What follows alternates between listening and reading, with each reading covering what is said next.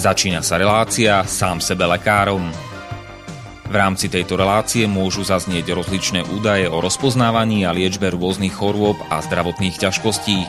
Všetky takéto údaje sú určené výlučne pre vašu informáciu a nesmú byť chápané ako lekárske odporúčania.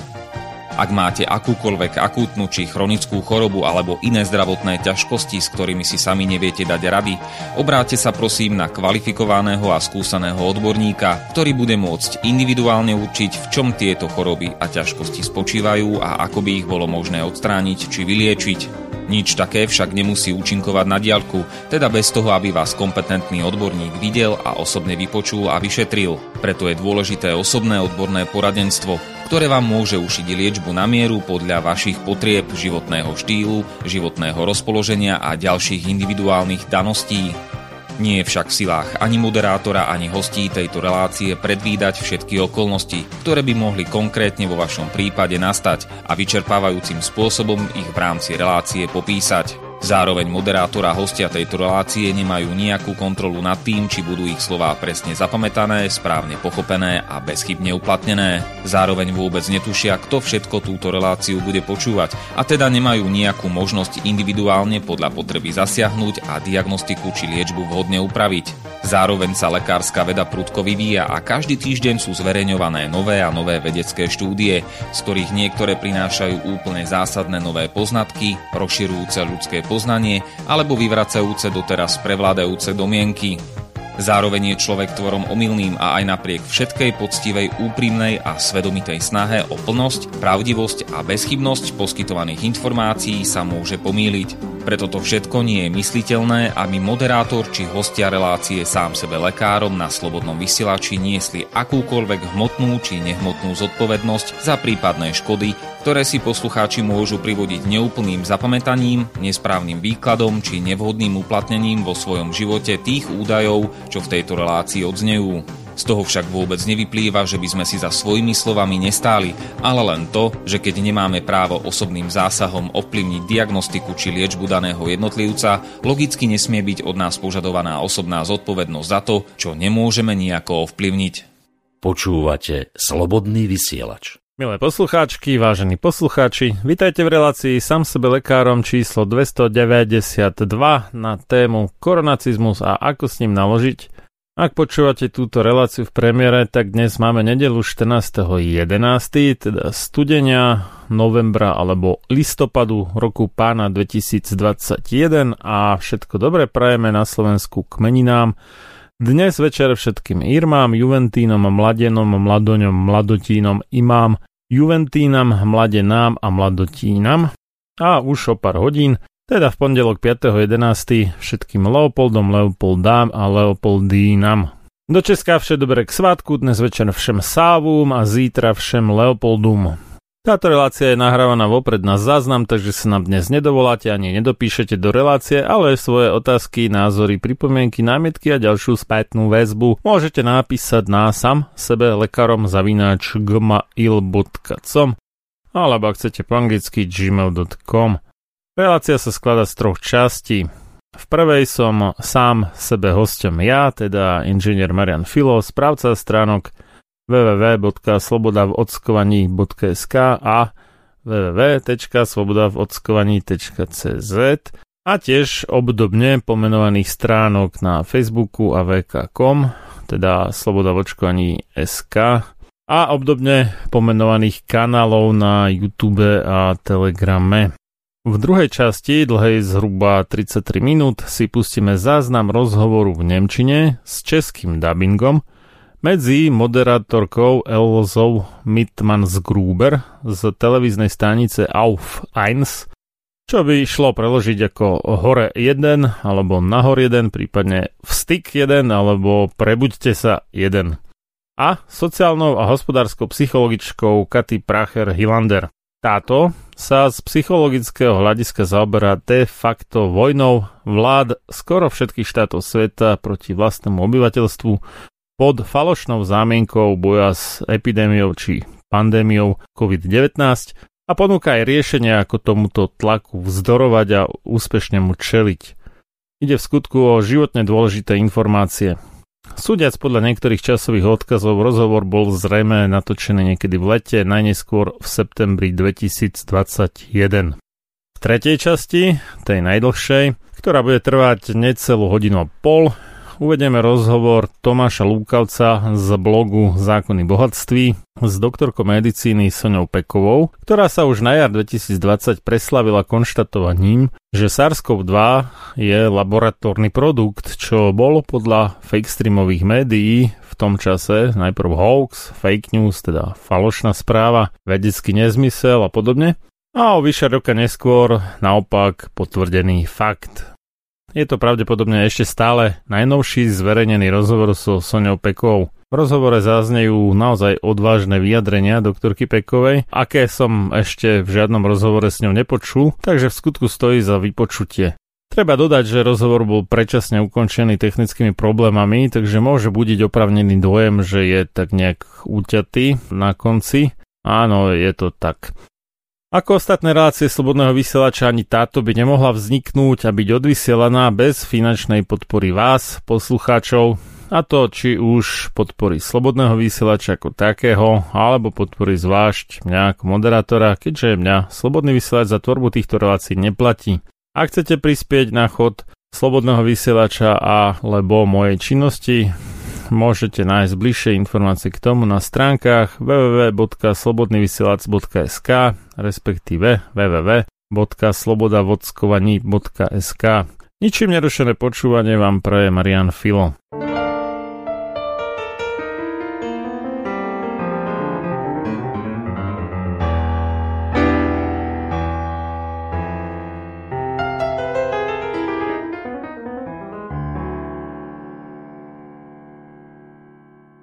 V mojom úvodnom vstupe by som rád poukázal na to, čo sme niektorí, vrátane mňa, hovorili pred rokom alebo vyše rokom, povedzme niekedy na jar alebo v lete, prípadne na začiatku jesene 2020.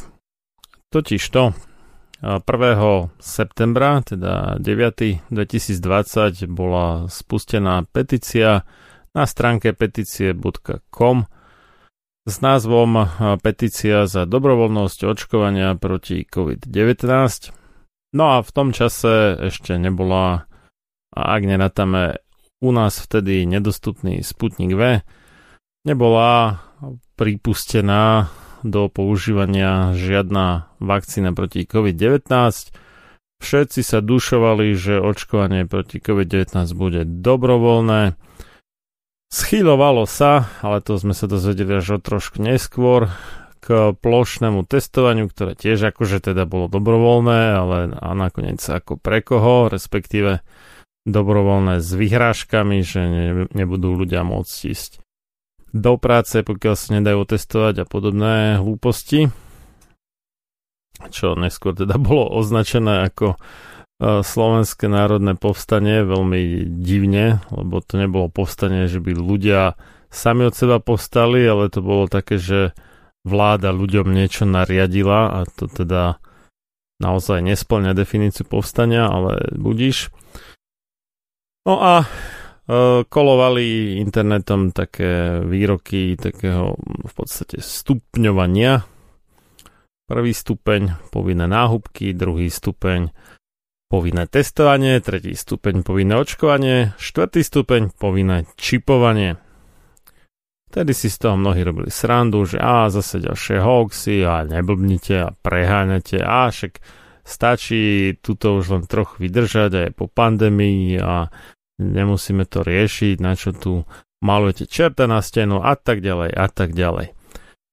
To bolo teda ešte pred tým povinným testovaním, ktoré len pár mesiacov na to prišlo. Mimochodom, z hodov okolností to prvé celoslovenské plošné kolo bolo cez sobotu a nedelu, kde sobota bola Halloweenom a nedela dušičkami. Také symbolické, čo poviete. Niečo, čo sa zaoberá smrťou. Také sviatky. E, Povinné očkovanie bolo vraj hoaxom ešte na začiatku prázdnin 2021, aspoň takto vtedajší a stále ešte ministrant alebo minister uh, pohrebníctva či propagandy uh, doktor a generál Mengelengvarský hovoril, aby len krátko na to, pár týždňov začal hovoriť o možnom povinnom očkovaní pre nejaké vybrané skupiny obyvateľov. Následne už uh, sa pritvrdzujú podmienky tak uh, úplne nezmyselne a v absolútnom rozpore s nejakou epidemiologickou a vedeckou logikou, keďže aj očkovaní, ako veľmi dobre vieme, roznášajú vírus a môžu sami ochoreť a aj zomrieť na COVID-19. V rozpore s touto logikou očkovaní nie sú testovaní alebo nepovažujú, nepožadujú sa od nich povinné testy, zatiaľ čo od neočkovaných áno, čiže neočkovaných tu ideme utestovať k smrti alebo až kým nevídu na mizinu, zatiaľ čo očkovaní majú akože teda slobodu, kvázi. Aj keď nie takú slobodu, aká im bola slubovaná pôvodne v kampani, Vakcína je sloboda, kde jedno z hesiel bolo, že vakcína je úsmev, teda akože tí očkovaní budú môcť zložiť náhubky a respirátory tak, čo sa absolútne nedieje. A ako vidíme, ten tlak na povinné nosenie náhubkov, čo by znamení poslušnosti silne viť e, zásah v Lidli, v Piešťanoch, v Prievidzi, kde policajti, ktorí absolútne nehorázným spôsobom prekročili svoje právomoci a vôbec akúkoľvek elementárnu, elementárnu ľudskú morálku boli dokonca odmenení a pochválení policajným prezidentom, čo je ako vrchol drzosti a cynizmu. No ale na Slovensku je to tak. No a povinné čipovanie, hm, dozvedáme sa, že uh, už v občanských preukazoch nových teda nebude len tak nejak akože dobrovoľne, že budete si môcť tam dať svoj zaručený elektronický podpis a tak ďalej, ale že to bude povinne, že sa to bude používať na elektronické zdravotníctvo, alebo teda e-zdravie sa to volá, dokonca už deťom prichádzajú bez fotografie, akože teda občianské preukazy, ktoré majú byť používané na e-zdravie, ako aj moje cere nedávno prišiel poštou. No, prekvapivo iba jednej z dvoch cer, tej staršej, tej 13-ročnej, 11-ročnej ešte neprišiel, neviem prečo. Bolo tam napísané, že na vyžiadanie, ale ja som pritom nič nežiadal. No, myslím, že ani manželka nežiadala nič také, takže nechápem, že na aké vyžiadanie. No ale dozvedáme sa, že už uh, povinnou súčasťou občanského preukazu od nejakého dátumu budú, alebo už sú, ale myslím, že zatiaľ ešte nie, lebo ja som si nedávno dával robiť po expirácii občanský preukaz a ešte som tam teda tie otlačky prstov nedával, ale myslím, že od nejakého dátumu to už má byť ako povinné. Čiže súčasťou budú biometrické údaje. Ako keby automaticky každý občan bol zločincom, pokým sa teda nepreukáže inak, čiže sa tu zavádza, alebo v podstate už sa predtým niektorými zákonmi zaviedol princíp prezumpcie viny, čo je evidentná totalitná praktika. Vidíme, že nám tu stúpajú vyslovene nacistické praktiky všemožne. Doktor Mengele by bledol závisťou, keby mohol vidieť, ako nie že na nejakých väzňoch v koncentračných táboroch si môže skúšať nejaké experimentálne postupy, akože teda liečby, alebo čo kto vydrží, alebo nejakého lieku alebo vakcíny. To mimochodom tiež sa robilo a v koncentračných táboroch nacistických. Skúšali napríklad vakcínu proti tyfusu ale dokonca na celom národe. Experimentálny výrobok, ktorý konkrétne napríklad vakcína od Pfizeru bude mať ukončené uh, klinické skúšanie tretej fázy, podľa údajov na stránke clinicaltrials.gov alebo teda clinical3als.gov čo je register klinických skúšok, tak až 2.5.2023, teda o vyše rok aj pol, Čiže stále je to experimentálny produkt, ale tlačí sa do povinného očkovania proti COVID-19 práve takýmto experimentálnym produktom. No, Mengele by fakt bledol závisťou. Vidíme tiež, ako sa zavádza cenzúra v podstate YouTube, Facebook, Google, všetci títo veľkí hráči Twitter a tak ďalej blokujú nesúhlasné názory, ktoré kladú kritické otázky alebo dávajú jasné a dobre podložené argumenty proti oficiálnej ideológii, no a odmenou za to sú zmazaní. Nedávno napríklad YouTube kanál doktora medicíny Igora Bukovského, PhD, a dalo by sa dlho pokračovať. Ostatne YouTube kanál Slobodného vysielača taktiež pošiel uh, nie tak dávno a dôvod bol zrejme veľmi podobný. Tiež, že sme slobodne informovali o niektorých aspektoch korona divadla. Takže máme tú totalitu ako remeň a platí to, čo povedala už dávnejšie doktorka práv Adriana Krajníková, ktorá má na Slobodnom vysielači svoju reláciu vlastnú, že začalo to tými rúškami a keď to chceme ukončiť, musíme to ukončiť už tými rúškami a, alebo náhubkami všeobecne, vrátane respirátorov. A my sme premeškali jednu historickú príležitosť, ako úťať túto nástupujúcu totalitu už v zárodku, už pri tých náhubkoch. Potom sme premeškali druhú, ako to úťať pri tých testoch povinných, akože dobrovoľných. A teraz stojíme pred treťou historickou príležitosťou, ako to úťať pri povinnom očkovaní.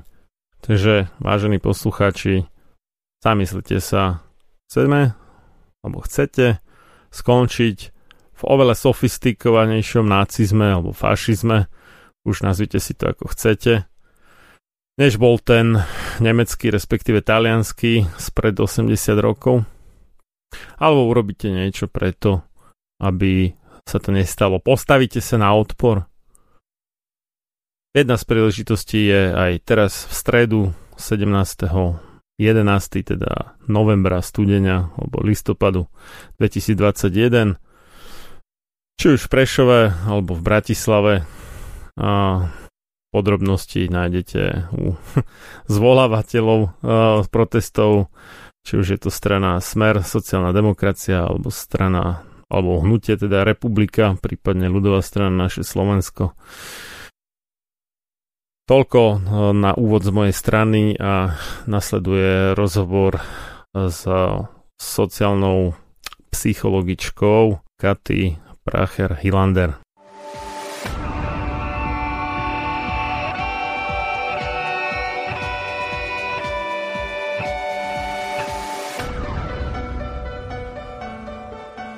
Čím národ nižšie stojí, čím hlbšie v živote telesnom je ponorený, tým menej vážnosti má sám k sebe a tým ľahšie si dá so sebou zahrávať a svoje si odnímať, ako i jednotlivý človek v bahne telesného života zaviaznutý. Je bez vážnosti k sebe samému a ľahko sa za úžitok telesný nie len s telom, ale aj s dušou zapredá.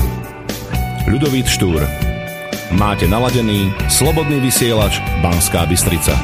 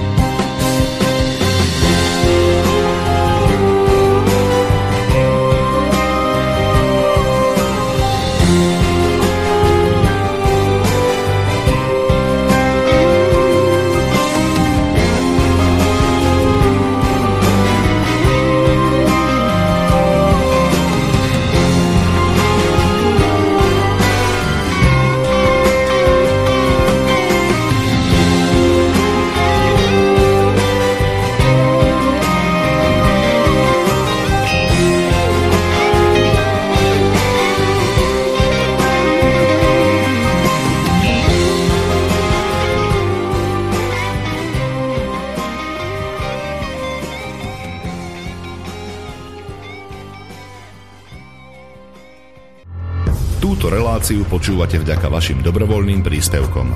Ďakujeme za vašu podporu. Počúvate slobodný vysielač.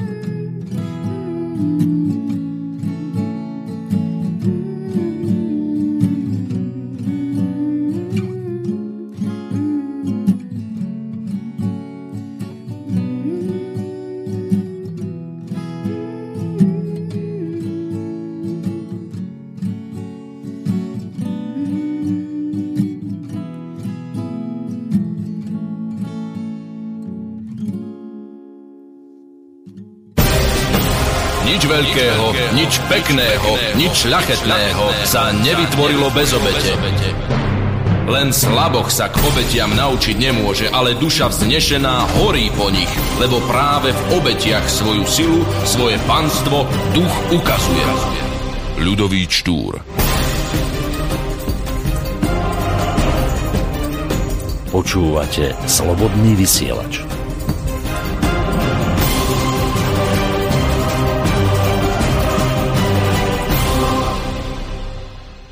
Korona politika psychologická válka. Nevzdávejte to, prosím. Kati Pracha Hilanda je poradkyní v oblasti hospodářství a politiky. Specializuje se na psychologii nalézání úsudku a rozhodování a na práci založenou na důkazech. Informuje o psychologické válce a přináší dobré zprávy o tom, jak se můžeme připravit na nadcházející události a jak můžeme přehodit výhybku. Následně vám přinášíme rozhovor, který můžeme vysílat s laskavým svolením Aufrecht auf Eins. Sami si poslechněte, co je v této době zapotřebí ke stržení pozitivní laviny.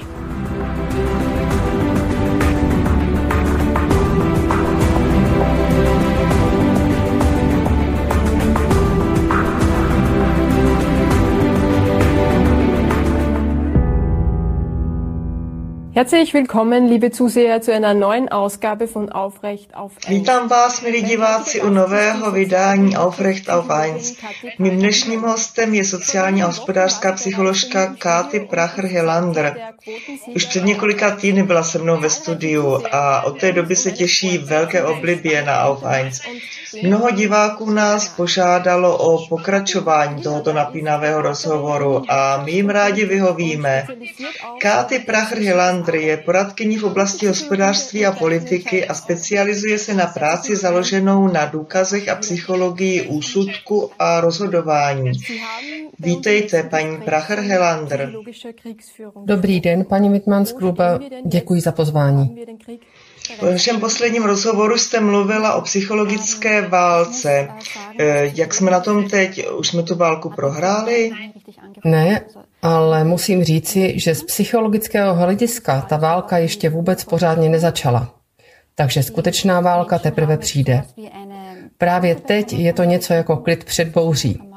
Lidé nyní dostali od vlády něco jako přestávku, aby se mohli trochu vzpamatovat, trochu zapomenout, vypustit trochu páry, nebo zapomenout na to, že byli trochu naštvaní nebo napjatí, aby mohli na podzim začít znovu s plnou mašinerií. To znamená, že jsme měli jen malé bitvy, ale skutečná válka politiky proti lidem teprve nastane. Jak je možné, že teď máme oddech? Stále musíme nosit masky a testovat se. To není žádný oddech, ale zdá se, že to tak vnímá většina lidí. Přesně tak. V porovnání s tím, čím jsme si už prošli, z lockdowny a dnes to a zítra ono, a nikdo se v tom nevyznal. Ale teď chodí lidé také křížem krážem. Někteří s maskami, někteří bez nich, někteří s FFP2 maskami, někteří s něčím jiným, jiní s plenkami. Pak víme, že už byli opravdu úplně otřesení, nikdo se neorientoval a pobíhali úplně dezorientovaní. A nyní nastává malá fáze, kdy politici zveřejňují poměrně málo informací. Nyní se mohou trochu přeskupit. A to je zdánlivý ostrůvek klidu, který je nám nyní milosrdně dopřán. To je však třeba brát s rezervou. Ono tomu tak vůbec není. Ano, to znamená, že nyní je vhodná doba na to, abychom se stáhli a načerpali síly, trochu si odpočinuli, ale s vědomím toho, že nyní zase přijde něco, co pravděpodobně předčí ostatní věci, které se v programu doposud odehrály. A pokud to víte dopředu, tak k tomu samozřejmě můžete přistupovat úplně jinak. Ano, nezaskočí vás to, ale připravíte se na to a máte na paměti, že podzim teď například znovu vyloží na stůl něco pořádného. Ale zvykli jsme si už na opatření, stejně jako na masku nebo na test, do té míry, že nám to téměř vůbec nevadí. To je z psychologického hlediska fascinující. Lidé už jsou E, známe to od zvířat. Když je zavřeme, když jsou zavřená dost dlouho a pak otevřeme dvířka klece, kde by pak každý očekával, hele, to už je šťastné, to zvíře. Už může ven, tak se bojí a nevíde ven. Stejné je to s lidmi. Během dnů a týdnů byli víceméně vyškoleni, aby nevycházeli ven, aby dělali jen to, co je víceméně nařízeno, povoleno, ano, včetně nošení masek. A když nyní řekneme, dobře, nyní si můžete masku opět sundat, nebo teď už se zase smíš skoro normálně pohybovat, tak vidíme, jak to mnozí těžko snášejí a na otázku, hele, proč to teď děláš? Tady a tady ten předpis už přece neplatí. Jo, ale já už se s tím cítím líp. Takže už si na to zvykli. Efekt návyku se dostavil velmi rychle a je zcela jasné, že to byla součást psychologické války. Lidé už jsou zlomení. Věci, které jsou naprosto iracionální a nenormální, už berou jako něco zcela normálního.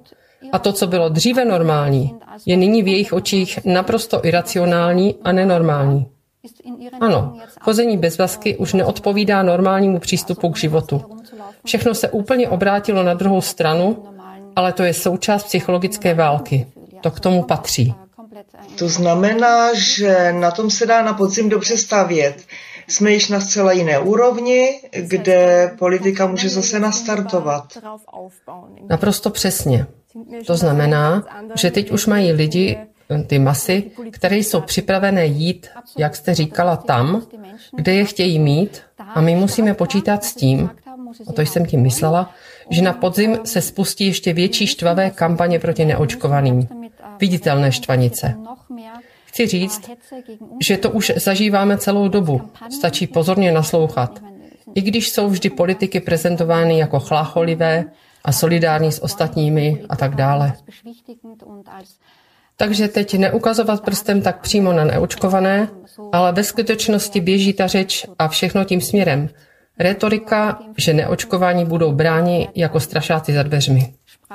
Nejpozději na podzim, v září, v říjnu budeme mít scénář, že se opět bude manipulovat se statistikami. Ano, to víme. Víme, že statistiky jsou překrucovány, obraceny a manipulovány. A pak řeknou, ano, za to teď můžeme poděkovat neočkovaným. Zaměstnanci se tedy musí připravit na to, že je kolegové budou šikanovat, že je budou považovat víceméně za posly smrti, kteří roznáší vražedný virus. A to bude pro mnohé, včetně studentů, velmi, velmi těžké období. Takže spousta žáků a jejich rodičů bude mít na podzim obrovský problém, ale musíme to zvládnout. Musíme to zvládnout. To znamená uvědomit si, že to přijde, ale nevzdávejte to, prosím. V opačném případě podlehneme psychologickému teroru a psychologickému teroru se nesmí podlehnout. Psychologická válka není maličkost to není maličkost a pro mě jako psychologa je to naprosto kriminální chování, které zde politici, přisluhovači a masová média provádějí. Naprosto zločinné chování.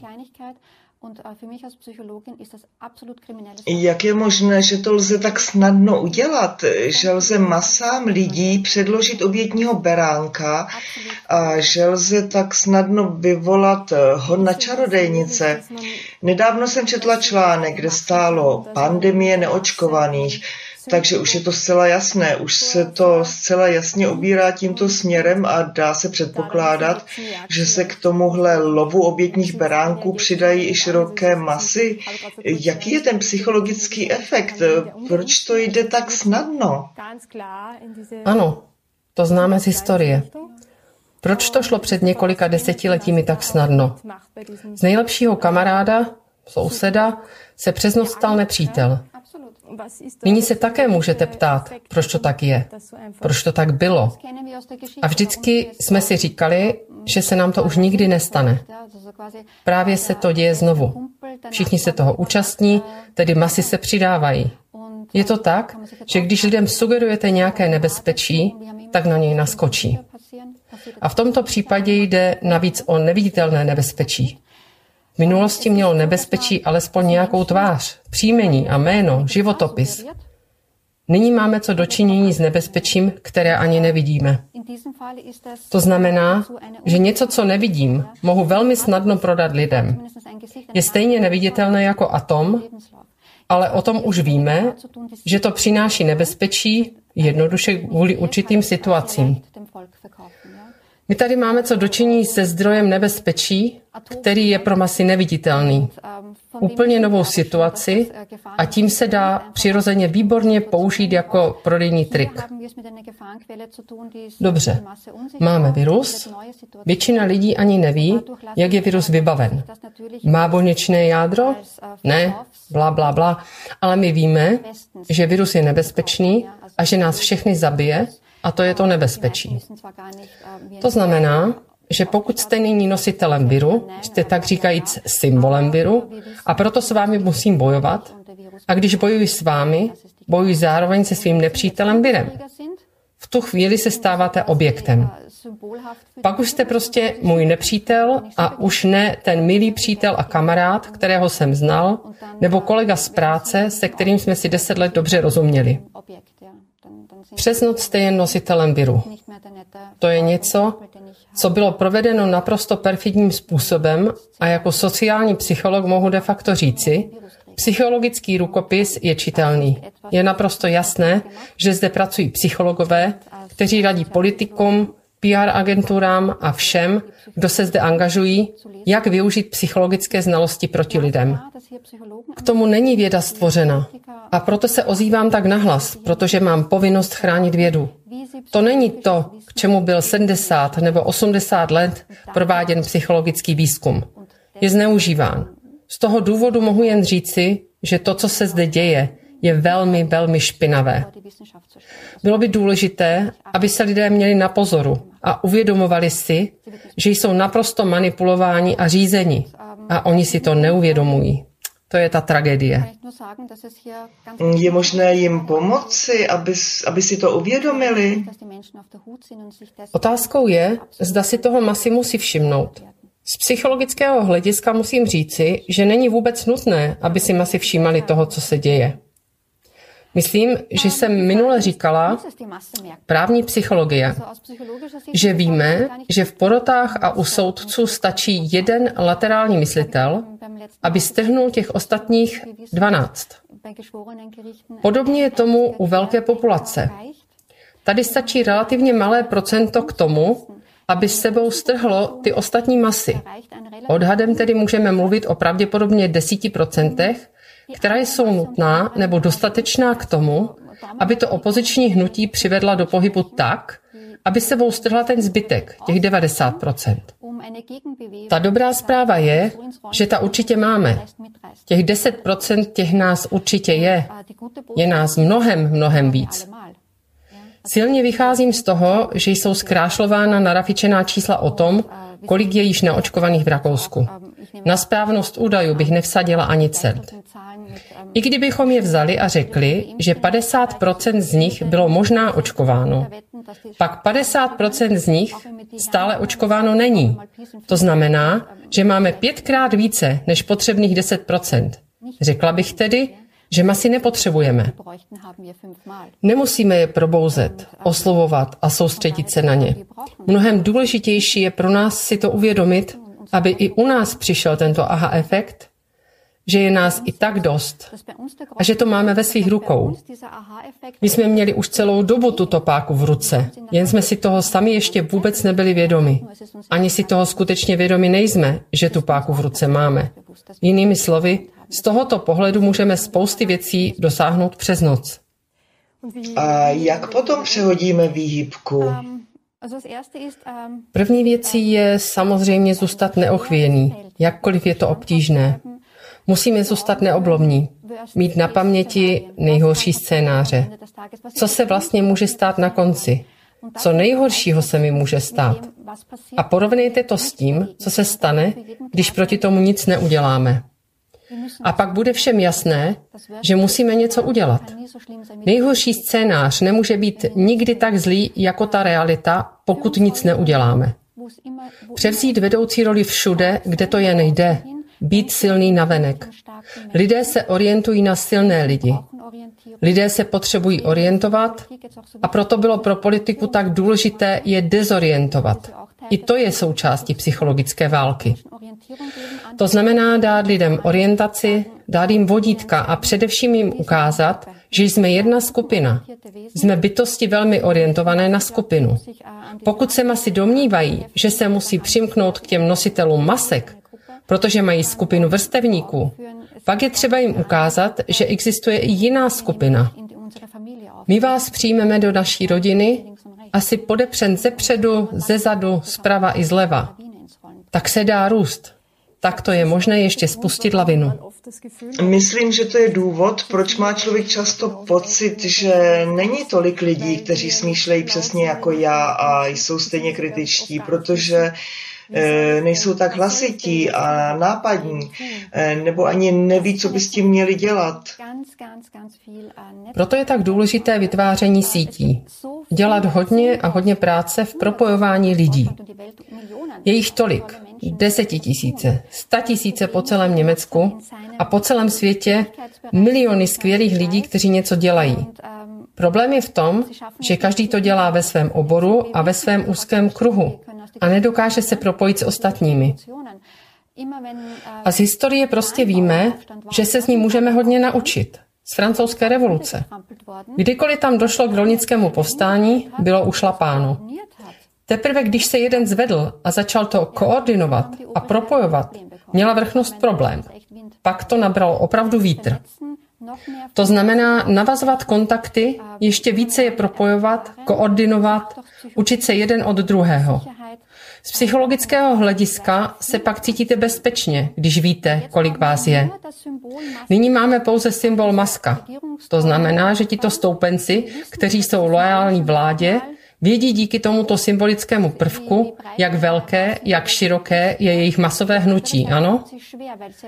A druhá strana to má těžké, protože mnozí, kteří nejdou s proudem, musí tento symbol čas od času nosit. To znamená, že mnozí z nás se ztrácejí v mase a my to nevidíme. To znamená, že se musíme zviditelnit mezi sebou, navazovat kontakty a ano, zastávat vůdčí role, být silní v malém i velkém měřítku. To přináší ovoce. Existují také klíčové osoby, které by nás eh, nyní zvláštním způsobem ovlivňovaly? Ano, lékaři. Lékaři měli ve společnosti vždy zvláštní postavení. Řekla bych, že do roku 2020 velmi respektovaná klíčová role. Od roku 2020 poněkud pošramocená. Oslovit lékaře, ano. To znamená, že je velmi, velmi důležité, aby si především lékaři uvědomili svou etickou a morální povinnost. Ale ti, kteří skutečně vědí, že to, co se děje, prostě není v pořádku, musí se brát odvahu, postavit se a říct posud a dál ne. To je velmi, velmi důležité. Potřebujeme lékaře, kteří se jako štít postaví před lidi, protože mají tento status Boha v bílém. A slovo Bůh už říká, tomu naslouchám. To znamená, že kdyby lékaři začali otevírat ústa, a co mi říká můj Bůh, to je pravda, změnili by svůj názor i masy. Ale dokud mlčí a nic nedělají, je to problém.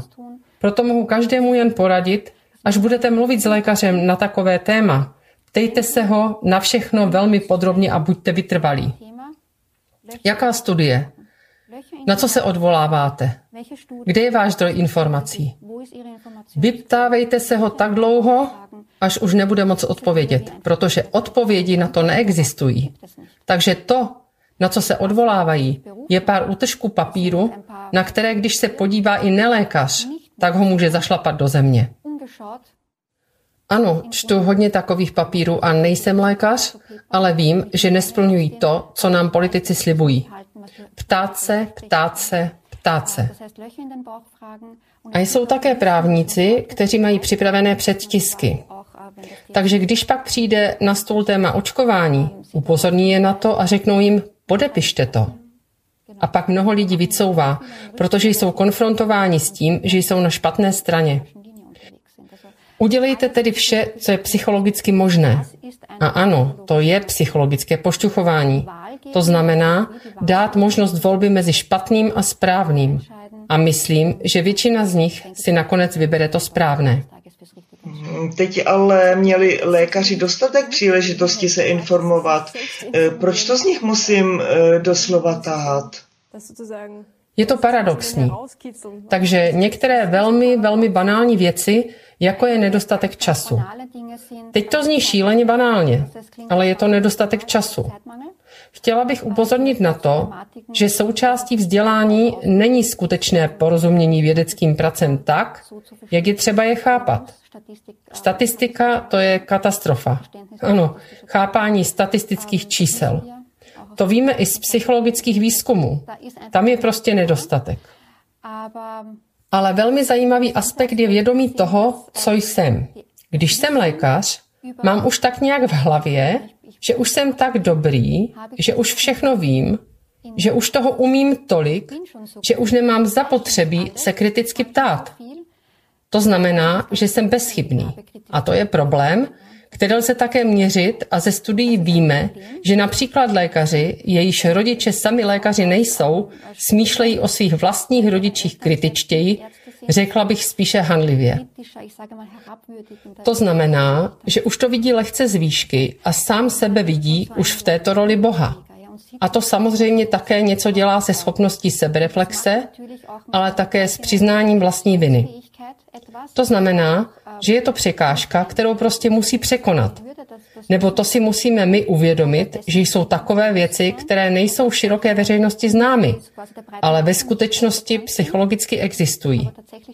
A to je jeden z důvodů, proč drží jazyk za zuby a proč mnozí mlčí. Samozřejmě existují i takové věci, jako je rozptýlení odpovědnosti. To jsou ty staré věci, které vždy při rozhovoru říkám. Tak říkajíc, je nás mnoho, tak ať začne ten druhý. Takže i tyto věci. Ano, je několik překážek. Nejsou to jen lékaři, kteří mlčí, ale jak jsme už hovořili, většina populace, která pravděpodobně kriticky smýšlí, je nějaký důvod, proč jsme obzvlášť zpomalení, proč i protesty jsou eh, teď eh, velmi zdrženlivé? Ano, přesně tak. Ty klasické věci z psychologie, které známe, jsou redukce nesouladu. To znamená, že vím, že dělám něco, co není správné, ale chci být součástí toho. Ano, toto chování podle normy, já nechci být vyloučen. Všechny tyto věci, také rozptýlení odpovědnosti, které je u lékařů, tyto obyčejné banality, ty už známe. Jedním velmi zajímavým novým aspektem, o kterém jsem, myslím, zatím neinformovala, je kultura. Takže my tady vlastně máme rozhodující moment, jsme velmi specificky zatížení kulturou. Je to tak říkajíc součástí naší genetiky. To, jak národ tiká. Jak víme, například ve Francii jdou do ulic žluté vesty. V Itálii stojí matky před svými dětmi a říkají jen přes mou mrtvolu. To tady relativně vidět není. Takže tady jsou děti docela ochotně dávány k dispozici pro studie. Tento kulturní aspekt je velmi zajímavý. My víme například, že Rakousko a Německo jsou celosvětově považovány za standard v tom, co děláme, našem pracovním chování a ve výrobě. Ano. Takže Made in Germany nebo Made in Austria, to už něco znamená. Tam se ví, že lidé pracují přesně, velmi, velmi pečlivě. Víme ale také, že Německo a Rakousko se liší například v tom, že Rakušané jsou velmi pohodlní. Víme to z kulturních srovnání ve studiích. To znamená, že pracujeme na jedné věci velmi precizně, děláme svou věc velmi dobře, ale mezi tím relativně v klidu, ano, bez stresu. Víme to z měření průměrné rychlosti chůze. Ano. Jedná se o terénní studie, které se prováděly po celém světě. Bylo zkoumáno velmi mnoho národů a Rakousko je poměrně daleko vpředu, takže jsme při chůzi poměrně pružní, přesní to je Potřebujeme velmi dlouhou dobu, než nám dojde trpělivost. Jsme tedy velmi, velmi vytrvalí a to je samozřejmě v této situaci trochu problém, protože kdy nám dojde trpělivost? Kdy je tedy dosaženo tohoto bodu? Němci nejsou tak extrémně pomalí, pomalí jako my, ale jsou poslušnější. To je zase jejich zatížení. A z těchto srovnání kulturních studií můžeme také mnohé vidět, vyvozovat závěry, ale také předpovídat, jak se celá věc bude vyvíjet. A já mohu říci, lidi pohněte sebou. Takže ani kulturní genetika nemůže být rozhodující v učování toho, jak si budeme stát v budoucnosti. A jedna věc je také, a to platí i pro lékaře nebo pro nás všechny, a je to také problém, ale to má i řešení. Pokud máme nějaký postoj a naše chování neodpovídá tomuto postoji, to je, jsme jako lékaři nuceni dělat to či ono, ale víme, že to není můj postoj, pak se časem mé chování stane mým skutečným postojem. Pak také věříme tomu, co říkáme a děláme. To znamená, že v principu je to tak, že politici a další odpovědné osoby časem věří svým vlastním lžím. A pokud nezakročíte, tak to tak zůstane.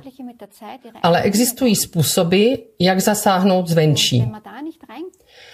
A to je ten úkol.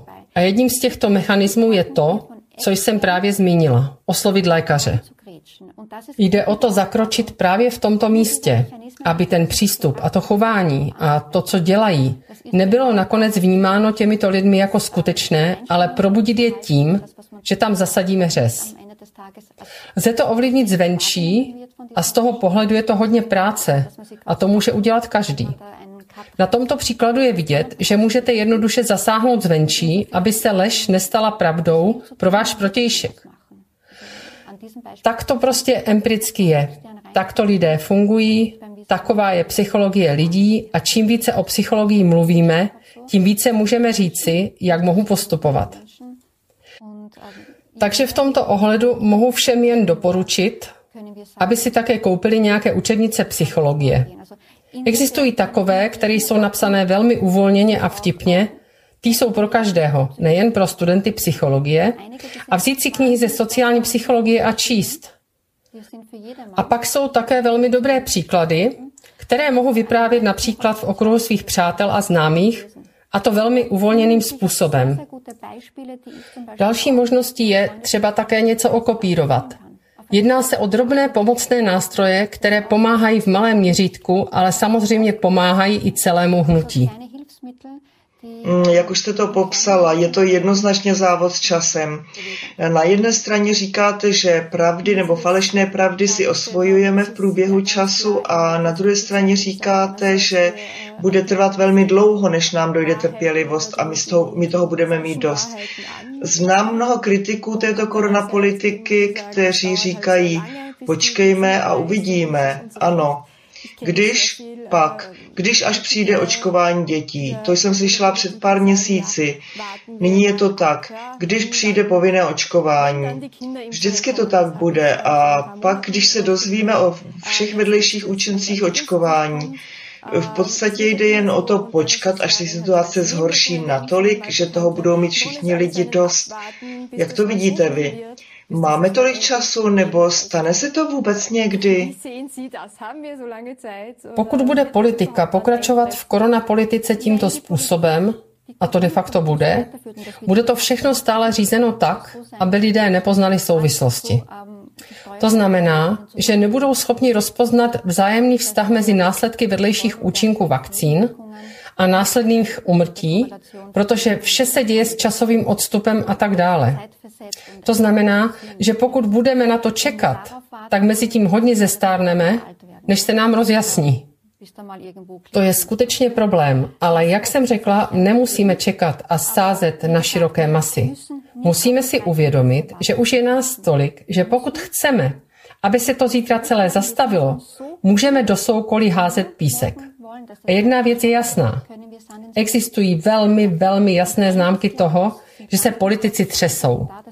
Oni vědí, že se pohybují po tenkém ledě a že se celá věc může snadno zvrátit, pokud bude opozice příliš silná. A proto v září, říjnu, nejpozději v říjnu zrychlí, aby to znovu převálcovali. Dobře totiž vědí, že se pohybují po velmi tenkém ledě, který se může kdykoliv prolomit. Kdy se prolomí, záleží na nás. Může to být dnes večer, může to být příští pondělí. Je to skutečně na nás. Můžeme to udělat kdykoliv chceme.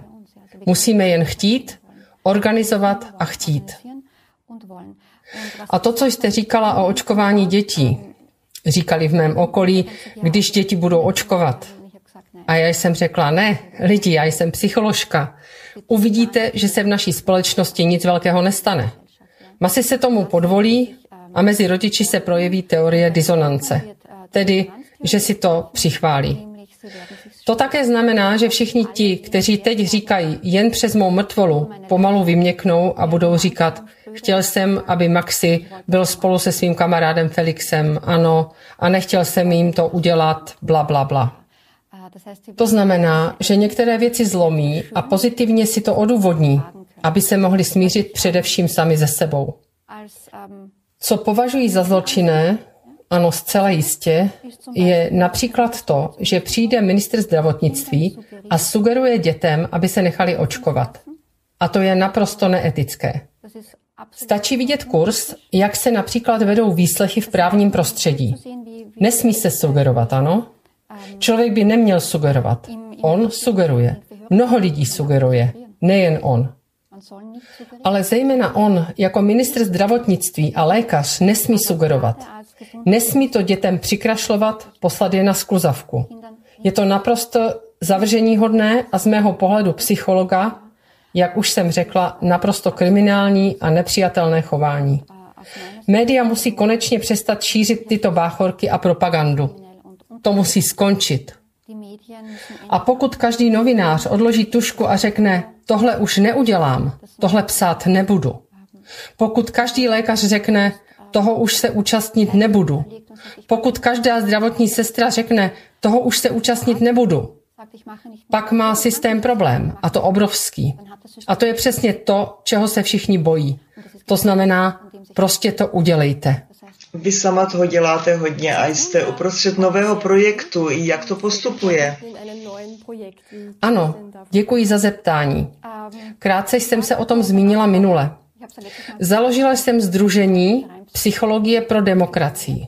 To znamená, že aplikovaná psychologie a znalosti důkazu z psychologie jsou zpřístupněné každému. A to je velmi zajímavé pro právníky, kteří mají nyní přístup ke vstupním informacím a kteří nám také denně volají a ptají se, do jaké míry bychom mohli podpořit jejich argumentaci psychologickými vstupy. Minulý jsem uvedla příklad ztráty kontroly, co to dělá se starými lidmi. Že to lze skutečně použít jako vražednou zbraň, protože psychologicky prostě přivedeme lidi do bodu, kdy už nechtějí pokračovat. Jinými slovy, tyto vstupy zhromažďujeme, zaznamenáváme a předáváme právníkům a to globálně. Jedná se o globální projekt. Samozřejmě, že je stále v plenkách, ale je to velmi zajímavé, což znamená, že odezva a zpětná vazba je velmi, velmi pozitivní. Ačkoliv ještě nemáme žádné jméno, už se dějí mnohé věci. A na tomto místě bych ráda poděkovala našim sponzorům. Jsem opravdu nesmírně dojatá po každé, když vidím, že lidé zde prostě vidí naději a podporují združení, prostě podporují psychologii. Myslím, že zde děláme skvělou práci. Velmi, velmi fundovanou práci, která přinese ovoce. A já jsem sice i duší psycholog, a samozřejmě se tady teď mohu skvěle vybít a přehrabovat se a mám také skvělé lidi, kteří mě podporují a nabízejí mi svou pomoc. Nyní se stavujeme tým šesti až osmi lidí. Několik už máme. Velmi, velmi báječných. Jsem velmi ráda, že to tak dobře funguje a že jsem to mohla zveřejnit i zde.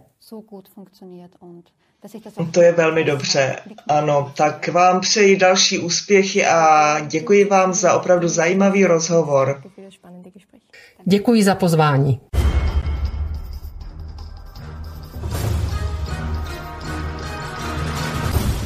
Preto nech neprejde jediný deň bez toho, aby ste vy, Slovania a synovia týchto kmeňov, nevykonali jediný dobrý skutok pre svoj kmeň. Obraňujte jeho právo, vzdelávajte ho a nestaňte sa nikdy služobníkmi jeho cudzích vládcov. Ľudovít Štúr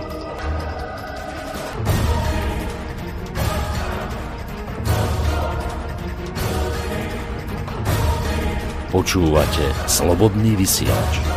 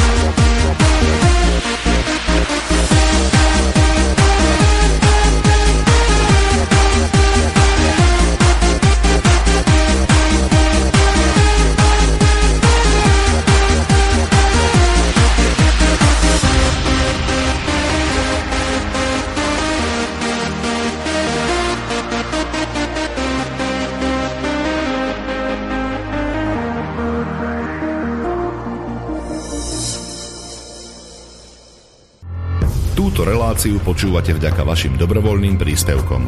Ďakujeme za vašu podporu. Počúvate slobodný vysielač.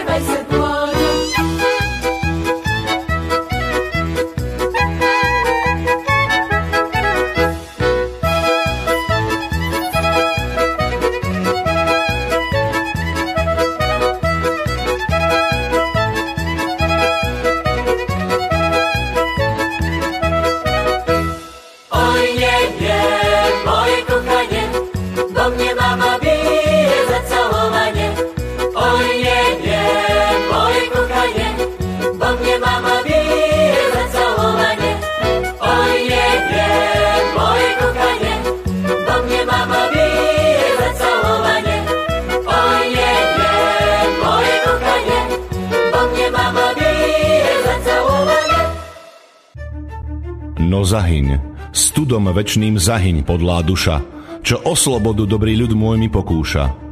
Lež večná meno toho nech ovenčí sláva, kto seba v obeď svetu za svoj národ dáva. A ty morho, hoj morho, detvo môjho rodu, kto kradmou rukou siahne na tvoju slobodu, a čo i tam dušu dáš v tom boji divokom, mor ty len a voľne byť, ako byť otrokom. Samochalúbka. Počúvate Slobodný vysielač.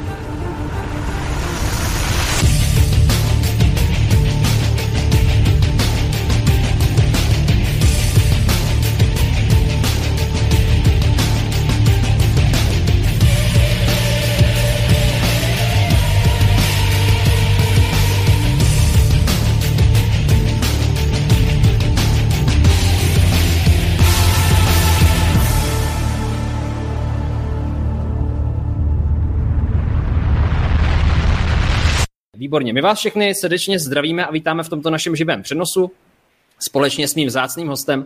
Pokud eh, sledujete poprvé, tak mi dovolte jenom krátký úvod. Eh, Jmenuji se Tomáš Lukavec a jsem eh, autorem zákonů bohatství, čili blogu, na kterém teďka právě vysíláme. A vy, jak víte, a znáte mě, tak dnes vysíláme znovu na zajímavé téma. Nicméně toto jsou neformální rozhovory, takže je to více opřené o vaše otázky, o to, co vás zajímá. Já tady budu dneska moderovat. A mým vzácným hostem je Sonja Peková. Uh, Soni, já tě tady vítám a zdravím. Já hnedka řeknu, proč máš ten telefon, jo, ale pojď nás nejdřív pozdravit, jestli to Jasně. No, eh, moc krát děkuji za pozvání, to moc si toho vážím a omlouvám se opravdu za ten telefon, ale já jsem jeskyní člověk a tady přesto Be Live, jak to děláme teda dneska, tak to ještě je moje poprvé, tak eh, prostě to nefungovalo. Takže jsme to vymysleli takhle, No tak eh, pardon za ten telefon, ale to zvládneme. Úplně v pořádku. Eh, Sonja má telefon, protože ona je hodně pracovitá, takže si ještě vyřizuje schůzky. ne, abyste věděli, proč má Sonja telefon, tak my jsme tady jsme začali trošičku později, protože u Sony nějakým způsobem moc nefungoval zvuk nahlas, tak jsme se dohodli, že já budu mít zapnutý telefon a ona mě uslyší v telefonu zároveň.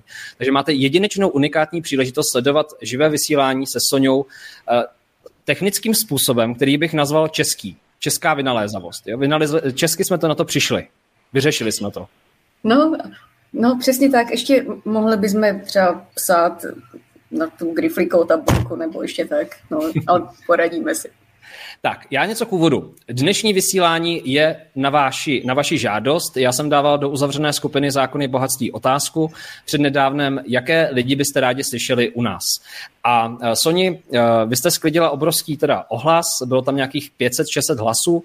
Já jsem Soniu na to téma oslovil, zavolal jsem ji a Soně byla tak hodná, že se rozhodla udělat čas. Tak, a teď, dneska jsme tady.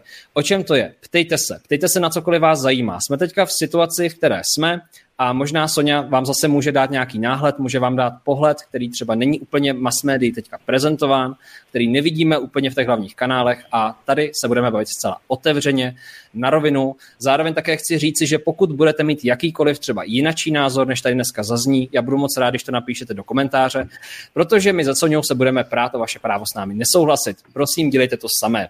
Jo, o tom to dneska tady je. A já teda Soni budu, Soni budu vybírat postupně různé otázky, budu je tady číst. Jenom než se do toho opřeme, pověz nám, jak se máš a jak se ti žije v této zemi dneska. No tak mám se navzdory všemu dobře. No a já v této zemi žiju už 30 let, tak nevím ještě, jestli tady budu žít i delší dobu, nebo jak, jak, jak to vlastně bude, ale pracuju, spousta práce, takže všechno fajn. Děkuju.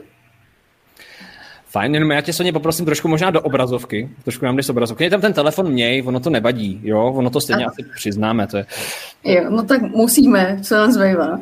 je to tak. Tak, pokud máte jakékoliv otázky, co vás zajímá, co chcete se podělit, nebo třeba něco, co vás tíží, nemáte v tom jasno, chcete slyšet názor Soně, tak prosím pište. Soně nám už tady teďka skáče a já z toho jdu pomalinku vyzobávat, eh, vyzobávat některé otázky. Jinak Soně, jak jsi spokojená teďka s tím, kam se dostáváme před koncem roku? Jak to vnímáš tu situaci třeba z pohledu na opatření a tak dále? Jaký tomu máš ty postoj?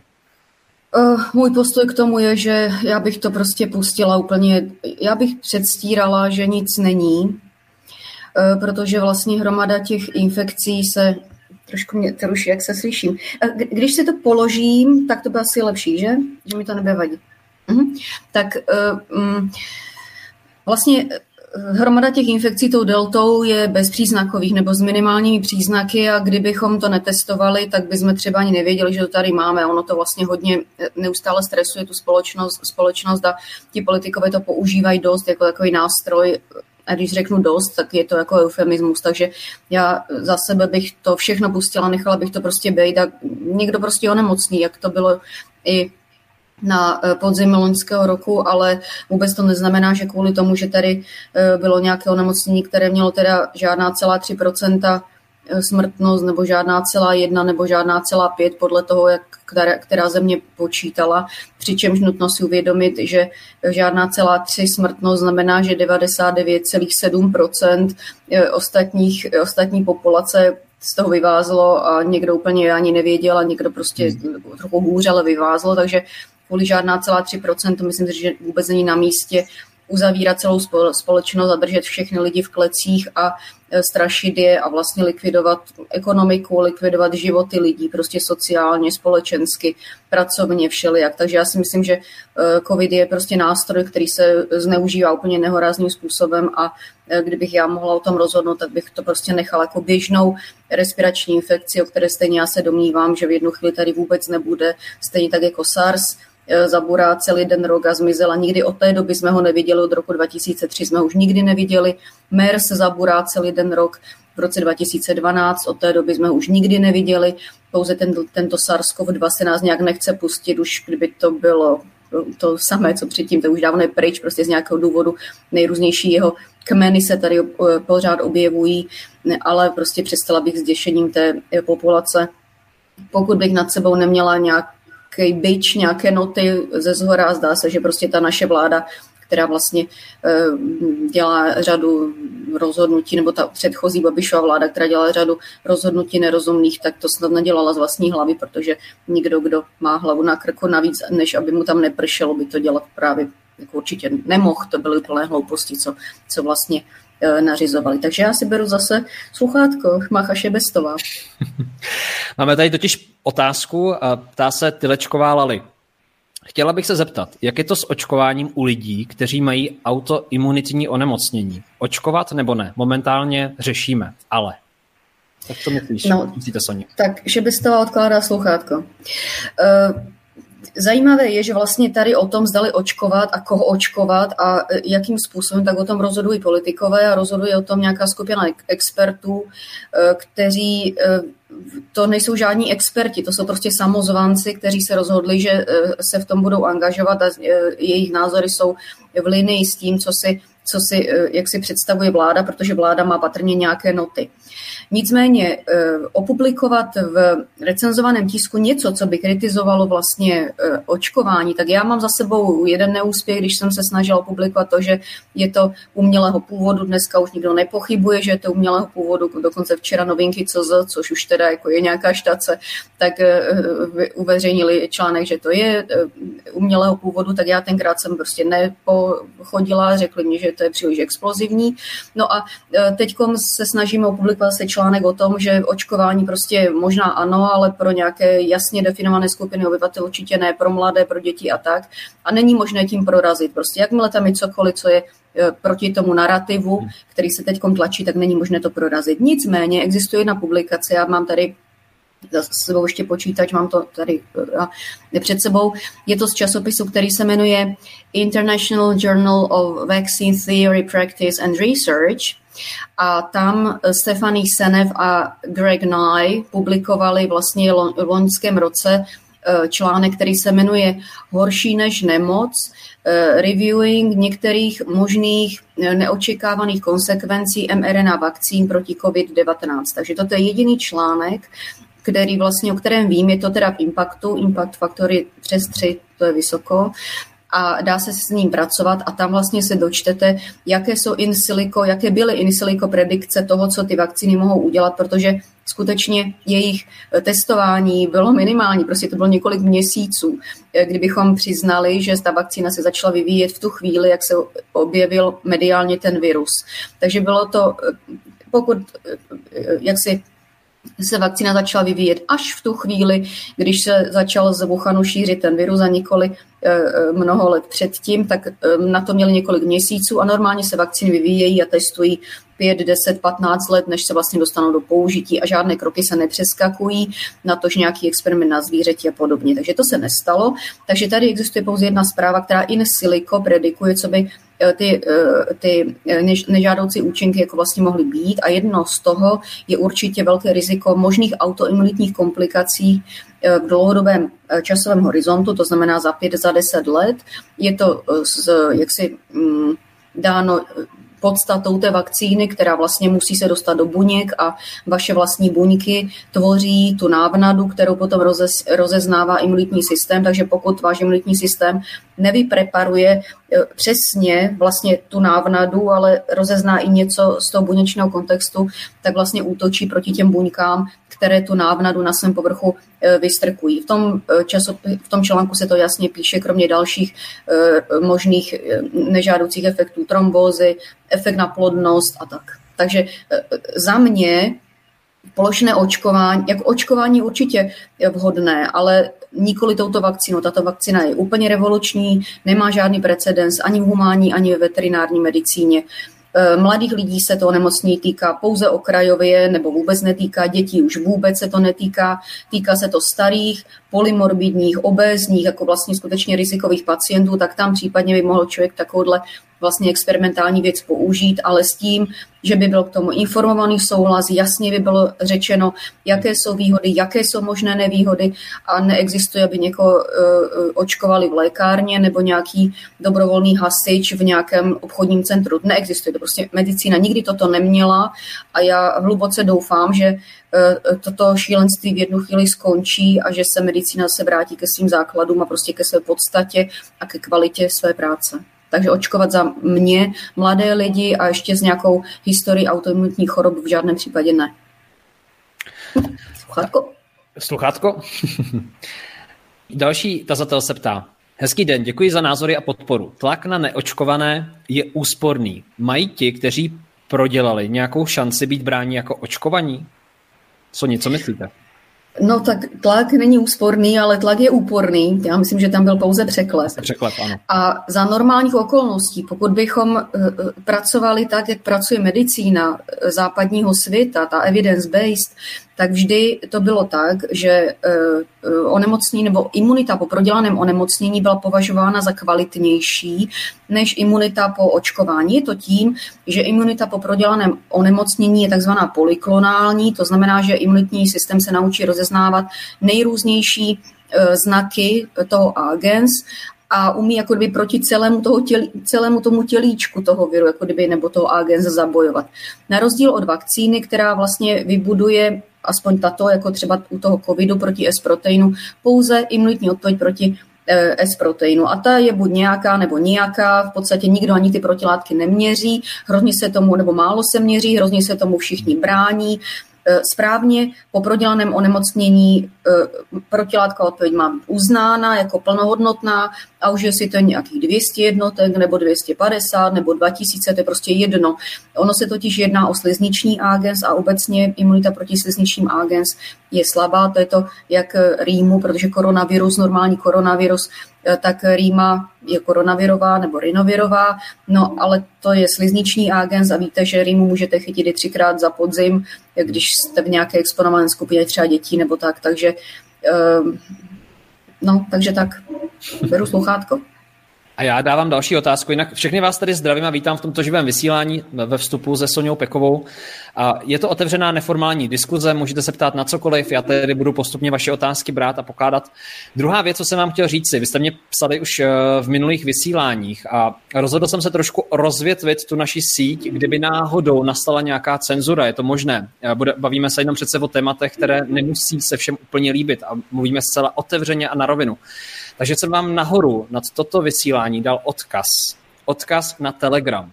Já budu moc rád, když teďka sledujete, když kliknete a přidáte se i do tohoto kanálu. Je to z důvodu toho, že kdyby cokoliv, jakékoliv video prostě podstoupilo cenzurou, s kterou nebudeme souhlasit, nebo se taková věc stane, tak aby jsme zůstávali dál v kontaktu. Takže nahoře máte odkaz na Telegram, vy jste se mě ptali minule, já jsem ho založil dnes, takže budu rád, když se tam přidáte, aby jsme zůstali případně dál v kontaktu. No a Soni, Dostávám se hnedka k další otázce. To je, to je, to je, to je síla, že ta cenzura Sony, co se teďka děje. Taky se vám to no. má ta informace. Eh, no cenzura je nehorázná. My jsme vlastně eh, na kanálu, který se jmenuje Nadační fond Svědomí národa. Dokonce před nějakou dobou s panem šéf-redaktorem Bartošem připravili video, které ukazuje, jak cenzura tady vládne. Prostě nesmí se říct něco, co je proti proti té, té linii strany a vlády, což je nehorázné. To jsme, jako zaprvé jsme si odvykli, jako když jsme v tom 89. tak Eh, tady všichni jste mladí, třeba si nepamatujete, jste ještě byli na houbách, ale já jsem jako už nebyla na houbách v té době, No tak to jsme si, jako, že to jsme zrušili, jsme se toho zbavili a aspoň jako viditelným způsobem jsme se toho zbavili. Samozřejmě ona ta cenzura pořád asi běží a nějaké propagandy pořád státy proti sobě jakože vedou ale to, co se děje teď, je jakože za hranou. Prostě je dneska jsem poslouchala nějaké video Stu Peters show, je moje oblíbené Stu Peters, to je takový jako borec. No tak říkal, že když se prostě jako řekne v tom videu, že je přirozená imunita, to je, ale to je terminus technicus, inátní imunita, to je taková ta neškolená, se kterou se narodí člověk než ještě vyvine vlastně tu protilátkovou. No tak když se řekne jako ta přirozená imunita, innate immunity, no tak okamžitě to cenzuruje to video, že to je prostě, že v té Americe, on, oni vlastně jako valej bulvy, oni to nikdy nezažili, oni vůbec nevědí, o co jde.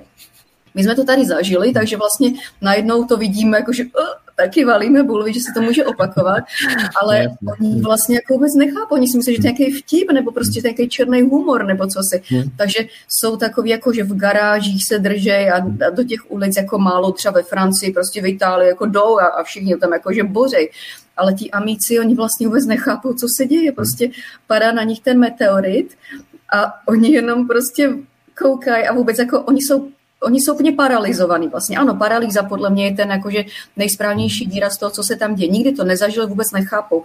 A všichni, co to tam vlastně tu Ameriku postavili, tu kolonii, tak jako utekli ze všech těch oblastí, kde byly nějaké náznaky prostě cenzury nebo nějakého útlaku a nějaké totality. Oni jsou už další a další generace, takže vůbec oni jsou prostě paralizovaní tím, co se tam děje.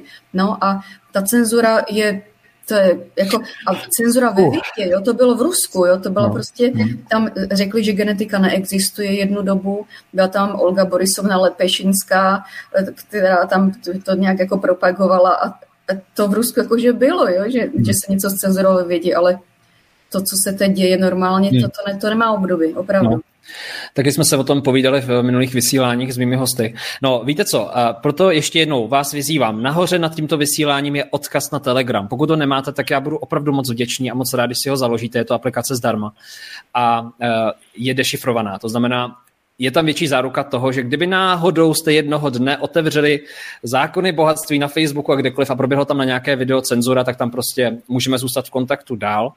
A případně pokud jste na Telegramu, zase máte odkaz, klikněte, anebo případně zákony bohatství. Je tam založený nový channel, který je teda vedený mnou a můžete tam najít další informace a odkazy a případně všechno to, co by podlehlo rezu cenzury. No. A a takže Soni, já teď, teďka jdu k další otázce. Píše Miroslava Sehnalová, zdravím moc Mirku. Paní Sonio, co si myslíte o tvrzení, že veškerá vládní opatření jsou politická a ne medicínská?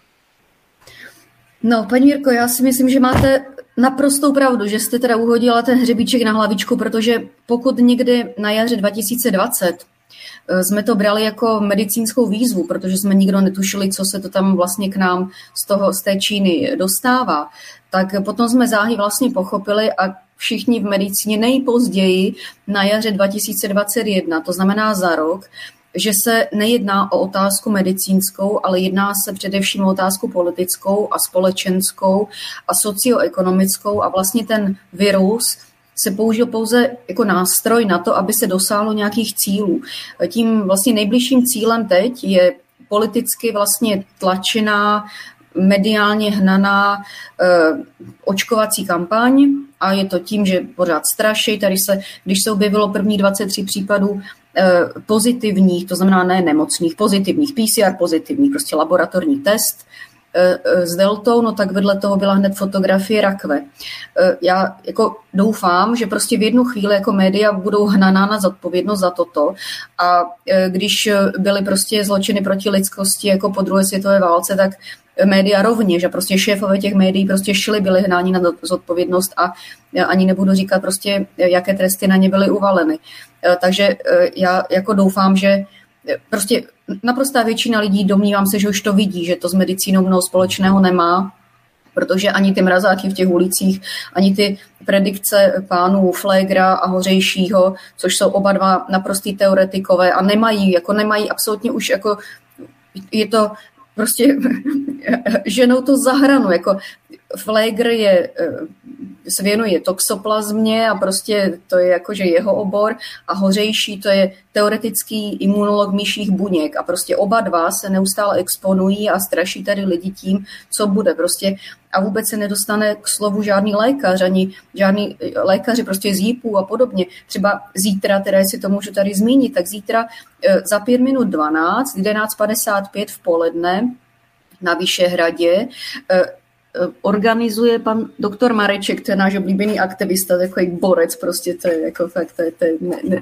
to je torpedo a pershing, tak eh, na ostrovu Vyšehradské skály v Praze eh, je to setkání lékařů a občanů a jmenuje se to Udělejme tečku za mezinárodními pandemickými hrami. Organizuje to pan doktor Mareček, pan doktor Havrda, pan primář Žák a lékařský klub.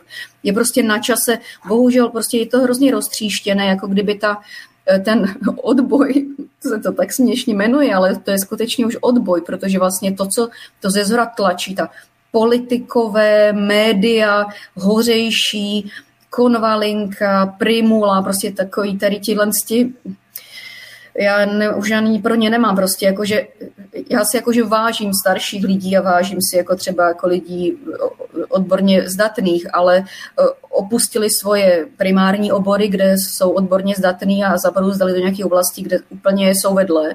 A bohužel média jim dávají prostor a, a lidi, lidi blbnou a, a, a demonizují tu situaci. Takže zítra jdeme za 5 minut 12, jdeme prostě na ostroh té, té skály demonstrovat a já zase po 30 či kolika 40, 50 letech, nevím, jdu zase cinkat těma klíčema a prostě není žádný jiný způsob, protože jak se říká, ti amici jsou paralizovaní a my jsme vykulení, my prostě jako nechápem, ale my už máme za sebou jako jeden precedens, jak se to dělá tak to zkusíme teď udělat zase a prostě přijďte nás podpořit a připojit se. Prostě každý, kdo tam bude, každý hlas se počítá. Je to jako, že ta situace vlastně je, je, je, je není dobrá, je zlá. Soni, je možnost někde tohoto akci najít, eh, aby se lidi připojili? Je nějaký, Soni, je možné někde najít nějaký odkaz nebo někde, kde se mohou připojit lidi a dozvědět se více o této akci? Eh, já možná pošlu, pošlu ti možná ten plakátek, já ho tady mám. Pošli. A Jo. A e, ten, když e, dáš třeba na web nebo tak, Dáme. tak si to tam lidi přečtou. Dáme to jo? na sociální sítě. Takže pokud teďka sledujete, tak uh, se přidejte rovnou na Telegram, je to nahoře nad tímto vysíláním a tam já vám dám tento vizuál. Případně do uzavřené skupiny na Facebooku Zákony bohatství se přidejte a tam já nazdílím tedy Soni uh, tuto aktivitu. Ano? A já tak, už to rovnou i tady lovím. Tak jo, tak jo. A, tak jenom, abyste... poslouchám a do toho poslouchám samozřejmě. Jo, jenom abyste o to případně nepřišli, protože je mi jasný, že teďka píšete zprávy do nebo píšete komentáře, že byste rádi se dozvěděli víc, tak uh, tohle to vám nazdílíme. Abyste Odesláno. Si... Máš to v mailu. Jo, jo, děkuji moc, Oni. Tak jo. Já děkuji. A mám tady hnedka další, další podnět, další otázku. Jinak znovu, pokud se tady teďka nově, tak vás zdravíme na živém vysílání Zákony bohatství. Bavíme se tady se Soňou Pekovou a toto je neformální diskuze. Každý se můžete ptát, můžete dávat komentáře. Já je tady postupně moderuji a postupně je tady Soně předkládám. Tak a já jdu hnedka na další. Vnímám správně, že vydat se cestou vlastní téměř absolutní soběstačnosti je v pořádku? Vnímám totální tlak na služby a potřeby, které nám systém vnutil a nyní nás nutí a nyní nás tím vydírá. Nestotožňuji se s tím, píše tazatel nebo tazatelka. No, tak toto je těžký dotaz, protože to souvisí s tím, že tato republika je součástí Evropské unie a těchto struktur a vlastně tady je přesně nalinkováno, co kdo bude eh, vyrábět, produkovat, kdo bude eh, produkovat brambory, kdo mrkev, kdo vepřové, kdo hovězí a kdo mléko. A eh, to je vlastně velká fragilita, křehkost toho systému a tenkrát, když se vstupovalo do Evropské unie, tak bylo jakési referendum, které ale zdá se dnes, že bylo prudce zmanipulované a že vlastně všechna ta mediální kampaň, která proběhla, tak byla jaksi e, jenom ve smyslu, ano, pojďte tam, protože to bude skvělé.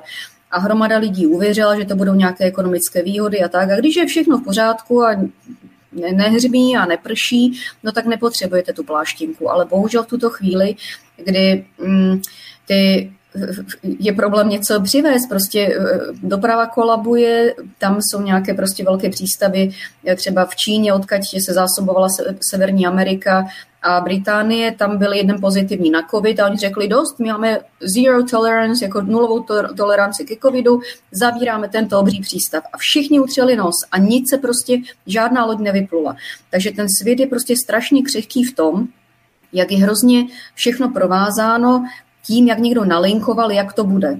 Tady v Evropě to nalinkovala Evropská unie a teď, jak slyšíte, že Poláci by jako rádi ten ten pol exit a Brexit a prostě jako hromada států už tak kdyby vnímá, že ty tlaky, které na ně vyvíjí ta Evropská unie, aby se podřídili, prostě ta totalita té Evropské unie, tak vede k tomu, že tady se obáváme, že nebude energie a obáváme se, že nebude toto a tamto. Takže hromada lidí, vlastně dneska se ukazuje, že žít na vesnici je sice všichni říkají, no trčí mu islám, mazbot a tak, ale hele, eh, my jsme se přestěhovali na vesnici před 12 lety. A dneska to považuji za nejlepší krok svého života, protože já nejsem jako žádný paranoik, nebo já jsem jako že bezbřehý optimista vlastně, ale to, co vidím, eh, vůbec mě netěší a eh, prostě tak člověk nějakou sebestačnost by měl být a to, že vlastně když jsme předtím žili v paneláku v 11.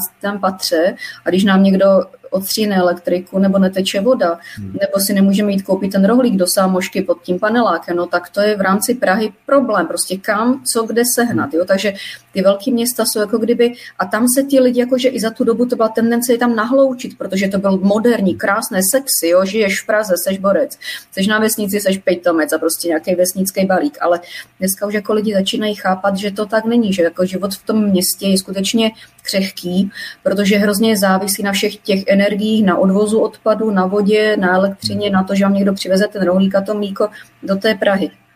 Takže to, aby člověk byl soběstačný, tak dneska se vlastně jako objevují takové jako tendence, i vznikají nějaké v zahraničí E, e, nějaké jako vesníčky, e, že pojď, a ta, pojďte k nám, tady prostě budeme všechno mít jako, a, a, jsou to jako v nějakých oblastech, kde nemrzne, aby člověk jako fakt byl jako, že soběstačný. No, lidi začínají jako dobře panikařit, protože samozřejmě jako média se snaží, před volbama nic se ne, ne, neříkalo, po volbách najednou tady Bohemia Energy klekla a Británii klekli nějaký prostě velcí provideri energie a tak už se to jako, že prostě nahlas říká, už inflace a tak, takže jako počkalo se do voleba, teď už se o tom mluví, takže eh, jenom jakože nepanikaři, no to vždycky nějak dopadne, nikdy nebylo tak špatně, aby nebylo, nemohlo být ještě hůř, ale s tom čestně i líp. Hmm. Eh, ale fakt je, že soběstačnost těch zemí eh, mně připadá, že by byla na místě a třeba já jsem jako těchto volbách podpořila tak platonicky jedno hnutí, to se jmenovalo, jmenuje, jmenuje švýcarská demokracie a hlavně jeden z důvodů byl ten, že tam jejich jako cílem bylo prostě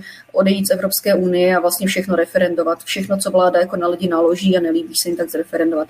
Neuspěli jsme, jako neuspěla hromada malých neparlamentních stran, No, ale to neznamená, že e, to lidi nepochopili a tak za čtyři roky třeba je jako další čas na změnu. Hmm. Já chci doplnit, eh, Soni, k tomu, co jsi říkala, že eh, zvu, eh, zvu Lukáše Kovandu, ekonoma, na rozhovor, takže v blízké době uvidíte na stránce zákony bohatství a událost. Lukáš Kovanda je ekonom a zabývá se právě aktuální situací. Nyní hodně mluví v médiích o tom, co nás čeká. Nemyslím si, že říká úplně všecko, co může. Tady bude prostor na otázky a opravdu ta doba, co je před námi, bude velmi zajímavá, protože budeme sklízet teda to, co jsme zaseli skrze opatření a jeho prognózy jsou poměrně dost um, přímý a bez obalu. Takže na to se můžete taky těšit. A děkuji, že jsme takhle nahrála, Soni. A já jdu hnedka s další otázkou. Tak, píše tady Klárka. Chtěla bych se zeptat, je možné, aby byl lockdown? A na základě čeho by ho mohl vyhlásit? Když pan Kuba už ve čtvrtek prohlásil, že jsou hejtma, to jsou taky tam jsou překvapy, že jsou hejtmani připraveni vyhlásit stav nebezpečí. Tak doufám, že Soni si z toho něco vyčetla. Jo. Osobně se domnívám, že žádný lockdown není absolutně na místě. V podstatě se ukazuje i to, že lockdown nebyl na místě ani na podzim roku 2020, protože ani lockdown, ani roušky, ani social distancing a prostě všechny tady ty drakoniady, které jako vlastně zavedly, tak nevedly vůbec k tomu, aby se neodehrály tři prostě ohromné vlny na podzim. Jedna byla e, září, říjen, druhá byla listopad, třetí byla prosinec, to byla ta britská. A to vůbec nepomohlo, prostě to, to projelo tady tudy a hotovo, ale zase opakuju, že sice eh, jak na sebe vždycky jako vykřikovali jako ty strany, jako že Babiš na druhýho, že 30 tisíc lidí, jako vy je máte na svědomí.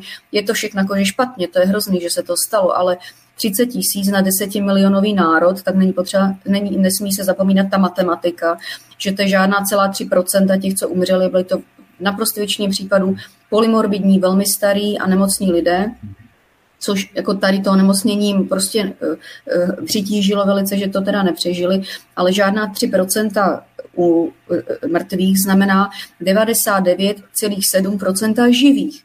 Takže pokud máme tady takovou obří majoritu, obří většinu vlastně těch, co tím prošli, buď bezpříznakově, nebo že si s tím dobře poradili, poradili nebo že se jich to vůbec ani netýkalo, tak absolutně není žádný důvod uvrhnout vlastně společnost do lockdownu, protože vlastně my tady v laboratoři, než jsme se z toho teď vyklíčovali, když jsem porozuměla, že to je čistá šikana na lidi a nic jiného, to testování, to PCR testování, tak jsme testovali hrozně moc. A taky uh, ti lidi nám sem chodili, nosili vzorky a prostě takových příběhů, že včera rozdal obálky, protože už jako to neutáhne dál, vždycky mu to jako zavřeli ten biznis a pak řekli v neděli v 23.00, že může otevřít, ale on nemohl tu zeleninu nakoupit prostě v noci, aby zase v pondělí rozvážel do těch škol. Bylo to tak nejisté, že vlastně jako, že zkrachovalo strašně moc malých a středních podnikatelů a e, to to byla, vždycky to byla ta páteř ekonomiky, tak to bude vlastně říkat ten, ten kolega, který bude vlastně e, mít tu ekonomickou část. Ale e, to vždycky jsme se učili na základní škole nebo kde, že to je prostě páteř ekonomiky a když polikvidují toto, no tak kdo mi tady zůstane nadnárodní společnosti, které nevím, kde odvádějí daně, jestli tady nebo tam, kde vlastně mají headquarters, to je vlastně dost komplikovaná věc. A toto podle mého se udělalo jako kdyby schválně, protože nebylo těch úmrtí tolik, eh, nebyl k tomu žádný důvod, ale prostě udělala se hrozná panika, mediálně hnaná až štvaná a toto byl výsledek. Takže ani v té době, kdy vlastně ta britská varianta, která tady byla, vlastně začala v prosinci 2020 a skončila někdy březen, duben 2021, ten úplně jiný kmen, tak ta jako byla hrozně dramatická a i mladých lidí vlastně, jakože eh, se to dotklo a zemřeli někteří, ale to vlastně vůbec i, i v pohledu dnešním na to, to nebyl vůbec jako důvod, proč jako zlockdownovat tu společnost, protože ani ty lockdowny, ani ty roušky, nic vůbec nezabránili tomu, aby se to stalo, aby to proběhlo. Prostě to asi mělo proběhnout, nebo já nevím prostě co, já nevím, kdy se to vzalo, já do dnešní doby netuším, kde se vzali prostě ty tři dramatické vlny na podzim 2020. Proběhlo to, i když jste se stavili na uši a zavřeli doma, já nevím co, to prostě proběhlo a hotovo. Takže e, navzdory lockdownu to, to tady bylo a vůbec si nemyslím, že jako jsem absolutně proti tomu, aby nějaký lockdown vůbec, aby se s něčím takovým uvažovalo e, letos. Každá moc si namýšľa, že má veľkého ducha a široký rozhľad ponad chápanie slabých. A tiež, že realizuje Boží zámer, pričom porušuje všetky Božie zákony. John Adams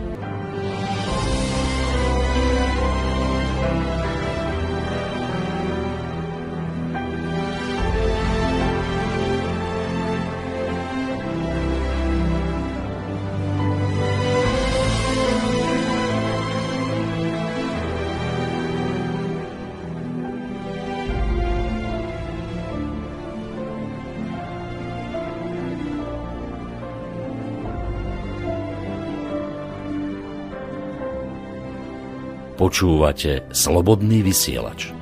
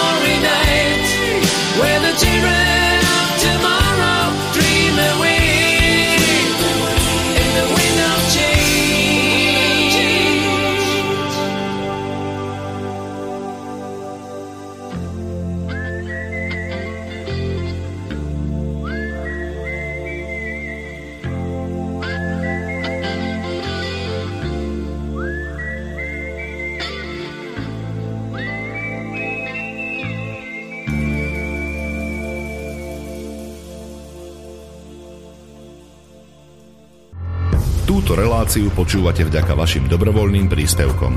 Ďakujeme za vašu podporu. Počúvate slobodný vysielač.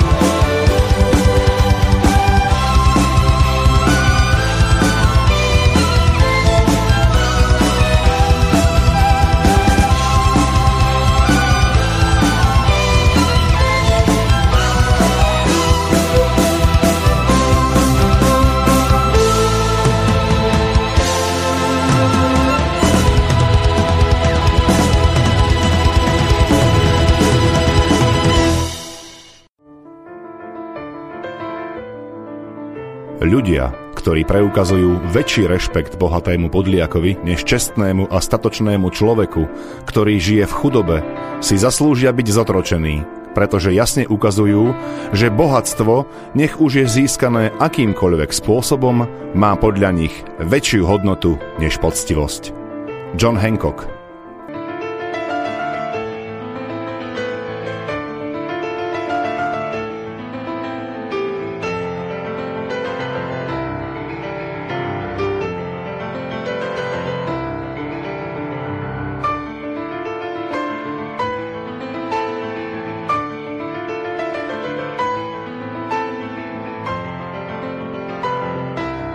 Počúvate Slobodný vysielač. Ptá se tady Eliška. Poměrně dost specifická otázka. Uvidí, uvidíme, eh, jestli, uh, jestli ti sedne, Soni. Dobrý den. Dcera má vysokou hladinu homocysteinu, astmatik a celiak. Má šanci na výjimku očkování? Děkuji. Je to velmi specifická otázka, Soni. No, je to dobrá otázka, protože uh, Ohledně homocystejnu, myslím si, že by žádný klinik si vůbec netrouf se k tomu nějak vyjadřit, protože hromada lidí vůbec jako biochemii to už dávno zapomněli. Nicméně, co se týče astmatu, eh, a celiaky je taky, co si, co by jako nad tím jako řekl, má to hromada lidí a že to není život ohrožující, bla, bla, bla. Nicméně astma eh, může být život ohrožující stav.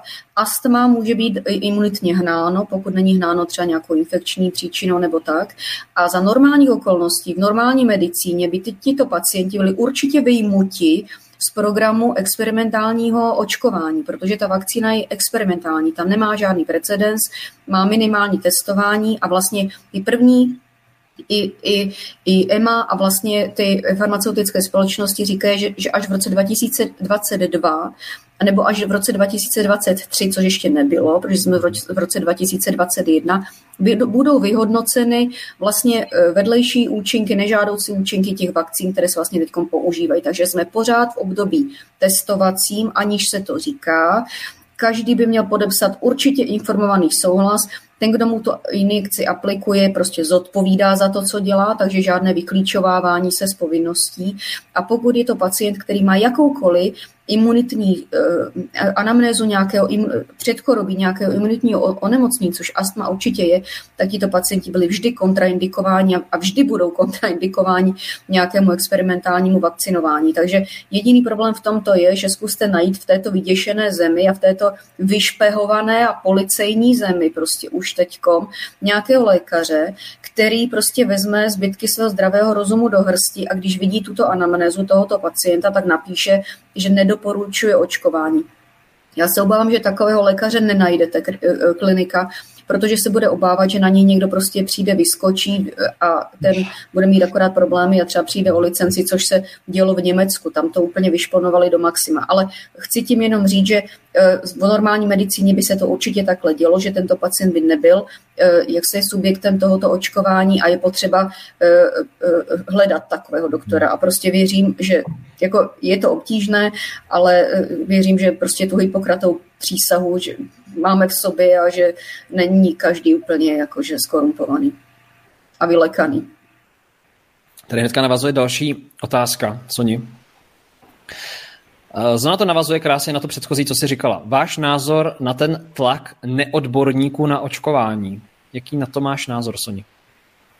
No tak neodborníci mají okamžitě vypadnout prostě a mají být sticha, vůbec nic neříkat. A pokud někdo někoho osloví, aby se k tomu vyjádřil, tak to nebude v žádném případě evoluční biolog, pan profesor Fleger, nebude to v žádném případě teoretický myší imunolog, pan profesor Hořejší, nebude to biochemik, pan Konvalinka, nebude to žádný statistik, ani matematik, ale prostě a nebude to ani žádný uh, imunolog nebo vakcinolog, který má střed zájmu jako s prominutím prase, protože eh, je eh, členem představenstva eh, firmy Avenier, která je prostě jedna z největších firm, které dováží do Česka vakcíny. A mluvím teď o panu Maďarovi, mluvím teď o panu Primulovi, prostě to neexistuje, jakože aby vakcíny dovážel a ještě tady propagoval, aby se používaly, tak to je nehorázné. Takže oni jsou třeba odborníci, ale mají takový střed zájmu, že tito lidé v žádném případě se nemají k tomu co vyjadřovat.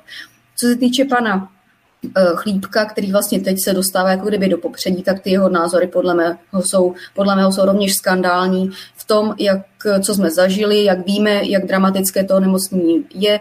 Víme, že to je mírné onemocnění, ten COVID, že se to týká prostě jenom vybrané skupiny eh, starých polymorbidních pacientů a prostě nějaké plošné, až navíc těhotné a děti. Eh, to je, co si, podle mě, to je, co si, za co by měli vrátit své vysokoškolské diplomy, ti, co to propagují a jsou jako kdyby z oboru. Hmm. Sonja nasazuje telefon. Jsme takové informační byro tady. Barbara Poustková se ptá, jak s tím máme bojovat, když člověk nechce přijít o práci a tlačí tímhle díky tomu na očkování? No, já vím, já, já, já to úplně to, to nahlížím. Já můžu tady stokrát říkat, že jsou tady nějaké zákony, které to prostě zakazují, že je to protiprávní. Nejvyš správní soud prostě zamítá jedno opatření za druhým, ale pokud máte nějakého nadřízeného, který na tom bude trvat, no tak eh, to je asi těžké, to je prostě skoro jako nějaké sexuální obtěžování. Tam si člověk musí jenom rozmyslet, zdali tam zůstane či ne, ale bohužel je to teď tak, že pokud se tomu podvolí jeden, tak se podvolí i druhý, podvolí se třetí i čtvrtý a všichni. Takže to, co jediné je, se to musí vlastně společnou silou vyvzdorovat, protože je to skutečně protiprávní, je to proti listině základních práv a svobody, je to proti evropskému právu, proti eh, tady tomu vlastně eh, tuzemskému právu.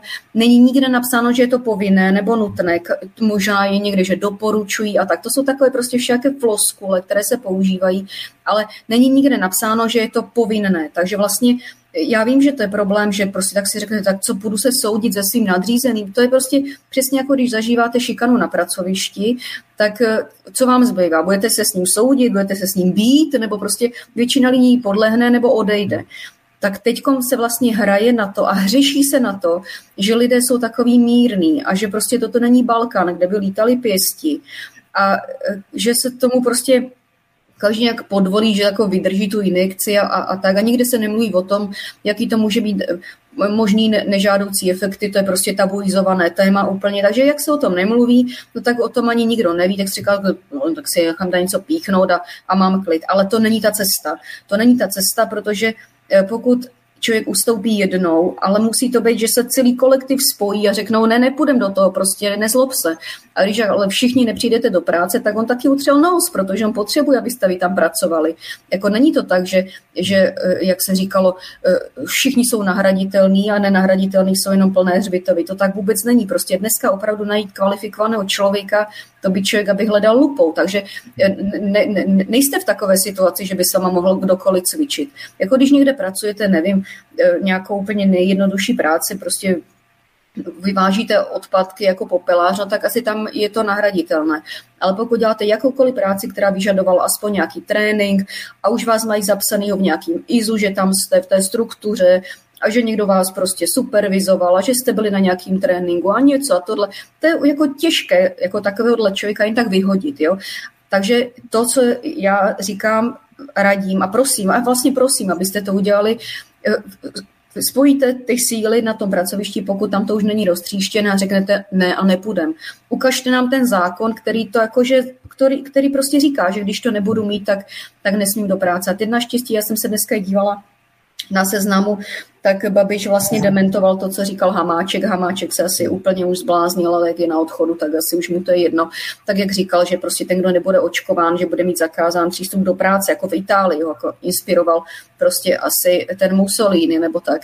E, tak Babiš to dementoval, tripartita to zdementovala, že nic takového se ne, ne, nekoná ani neplánuje, prostě neexistuje. Oni taky nechtějí ohrozit to, že byste do té práce nepřišli, a co oni budou dělat. Prostě vy jste jakože strašně důležité v té, důležitý v té práci, i když se snaží vás šikanovat, ale prostě e, to tak není. Takže nikdo nemůže vám zakázat vstup, nikdo vás nemůže přinutit se nechat očkovat, protože to je protizákonné. Takže toto mít jako kdyby v hlavě a jenom neuspějete, neuspějete když budete sám voják v poli, prostě musí vás být bohužel hmm. teda víc, to je jediná rada. No.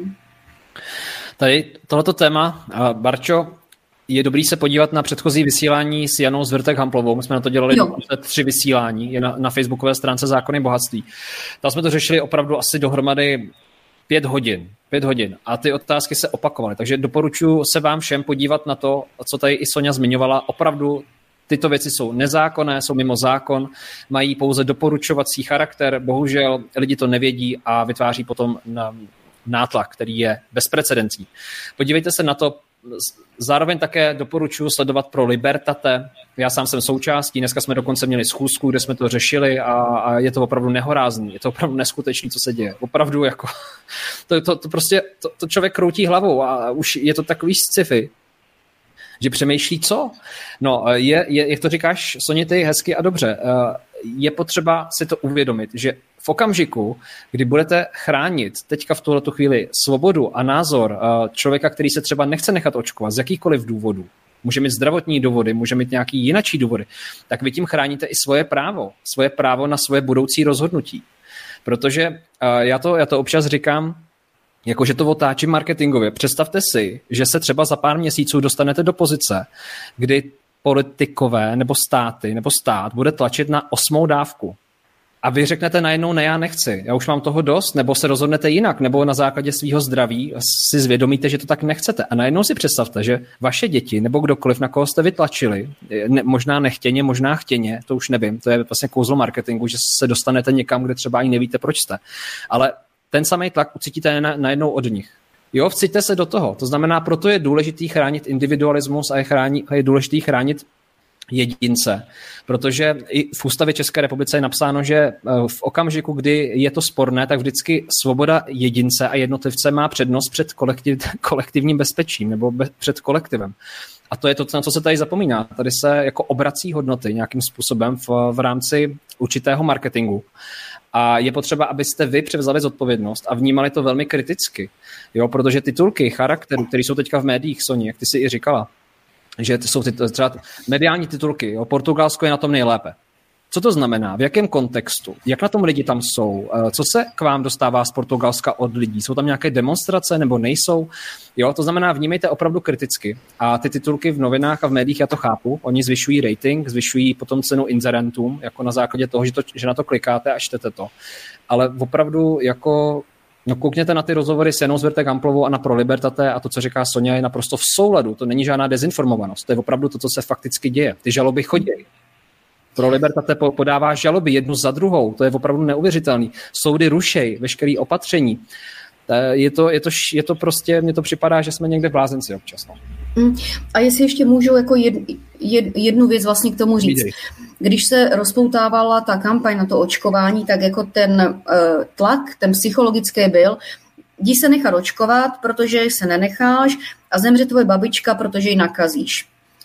Dneska už se ví, a sice jako od začátku to bylo víc než zjevné, že ten virus jak mutuje, tak prostě nějaká vakcína, která je vyrobená proti variantě, která utekla z toho Wuhanu a už se tady vůbec nevyskytuje, to prostě zmizelo už na jaře 2020, někdy v květnu jsme to přestali výdat, už se to nikde neobjevilo, tak eh, ta vakcína prostě jako skutečně nefunguje, takže necháte se zaočkovat a stejně tu nemoc dostanete. Oni sice jako v médiích to jako změkčují a říkají, má menší, slabší projevy, ale delta obecně má prostě jako slabší projevy, takže to nemusí být vůbec tím, že nějakým očkováním jste prošli ale rozhodně ten, kdo je očkovaný, může znovu to chytit a úplně perfektně šíří to onemocnění.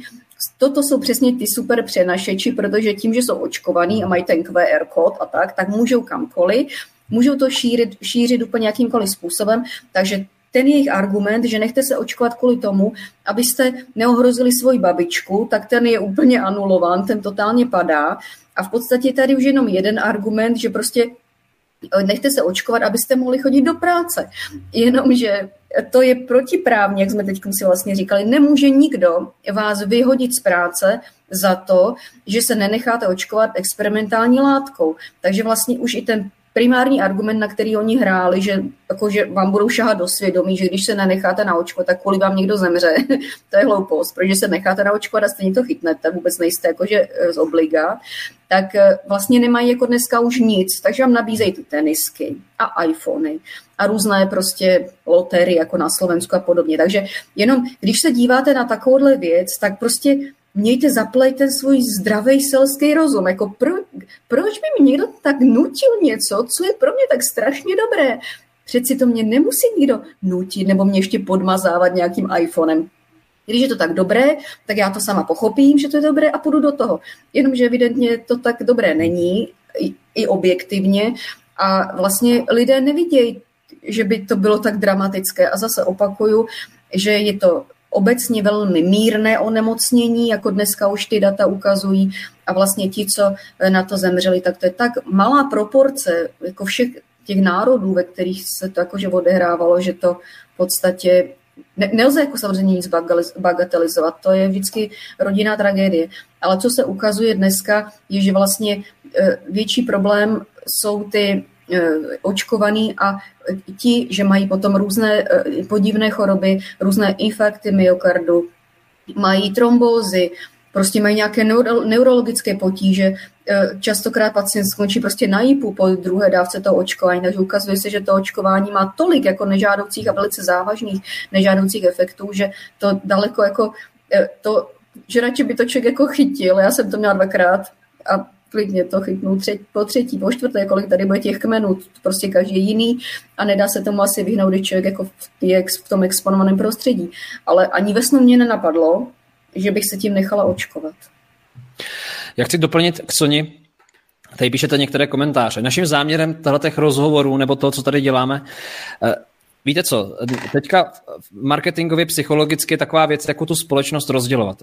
O co my tady usilujeme v zákonech bohatství je předkládat jinačí názory, to za prvý. A za druhý, sjednocovat. Ono je úplně jedno, jestli teďka jste očkovaný nebo neočkovaný. Jo, je to úplně jedno. Tady my, o čem se bavíme, jsou nějaký společenský principy a nějaká svoboda a je tady nějaká jako zodpovědnost nebo něco. A já bych byl moc rád, aby se to takhle vnímali. S cílem a smyslem těchto rozhovorů je sjednotit a právě ten svár snižovat a nacházet cestu společnou, pochopení. Jo? To znamená, o tom to je. Pokud vy uh, budeme přemýšlet duálně, v tom smysle, že někdo je proti někomu, tak to je přesně to, co svědčí jakýmukoliv trhu v oblasti prodeje. Když chcete prodat jakýkoliv produkt nebo službu a vytvoříte chaos, tak jste na dobré cestě toho, že se to marketuje samo. Jo? A e, zbavujeme se jakékoliv kritické úvahy. E, pojďme přemýšlet společně a pojďme se na to dívat z nadhledu, dovolte si to.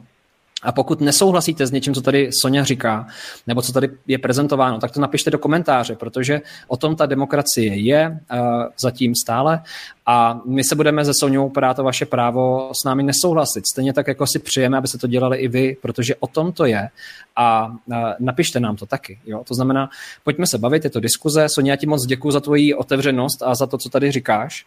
A uh, tady ti lidi píšou, že jsou, že jsou moc rádi za to, že se k tomu takhle stavíš a že říkáš a prezentuješ otevřeně svůj názor, který nemusí být teďka mass médii podporován.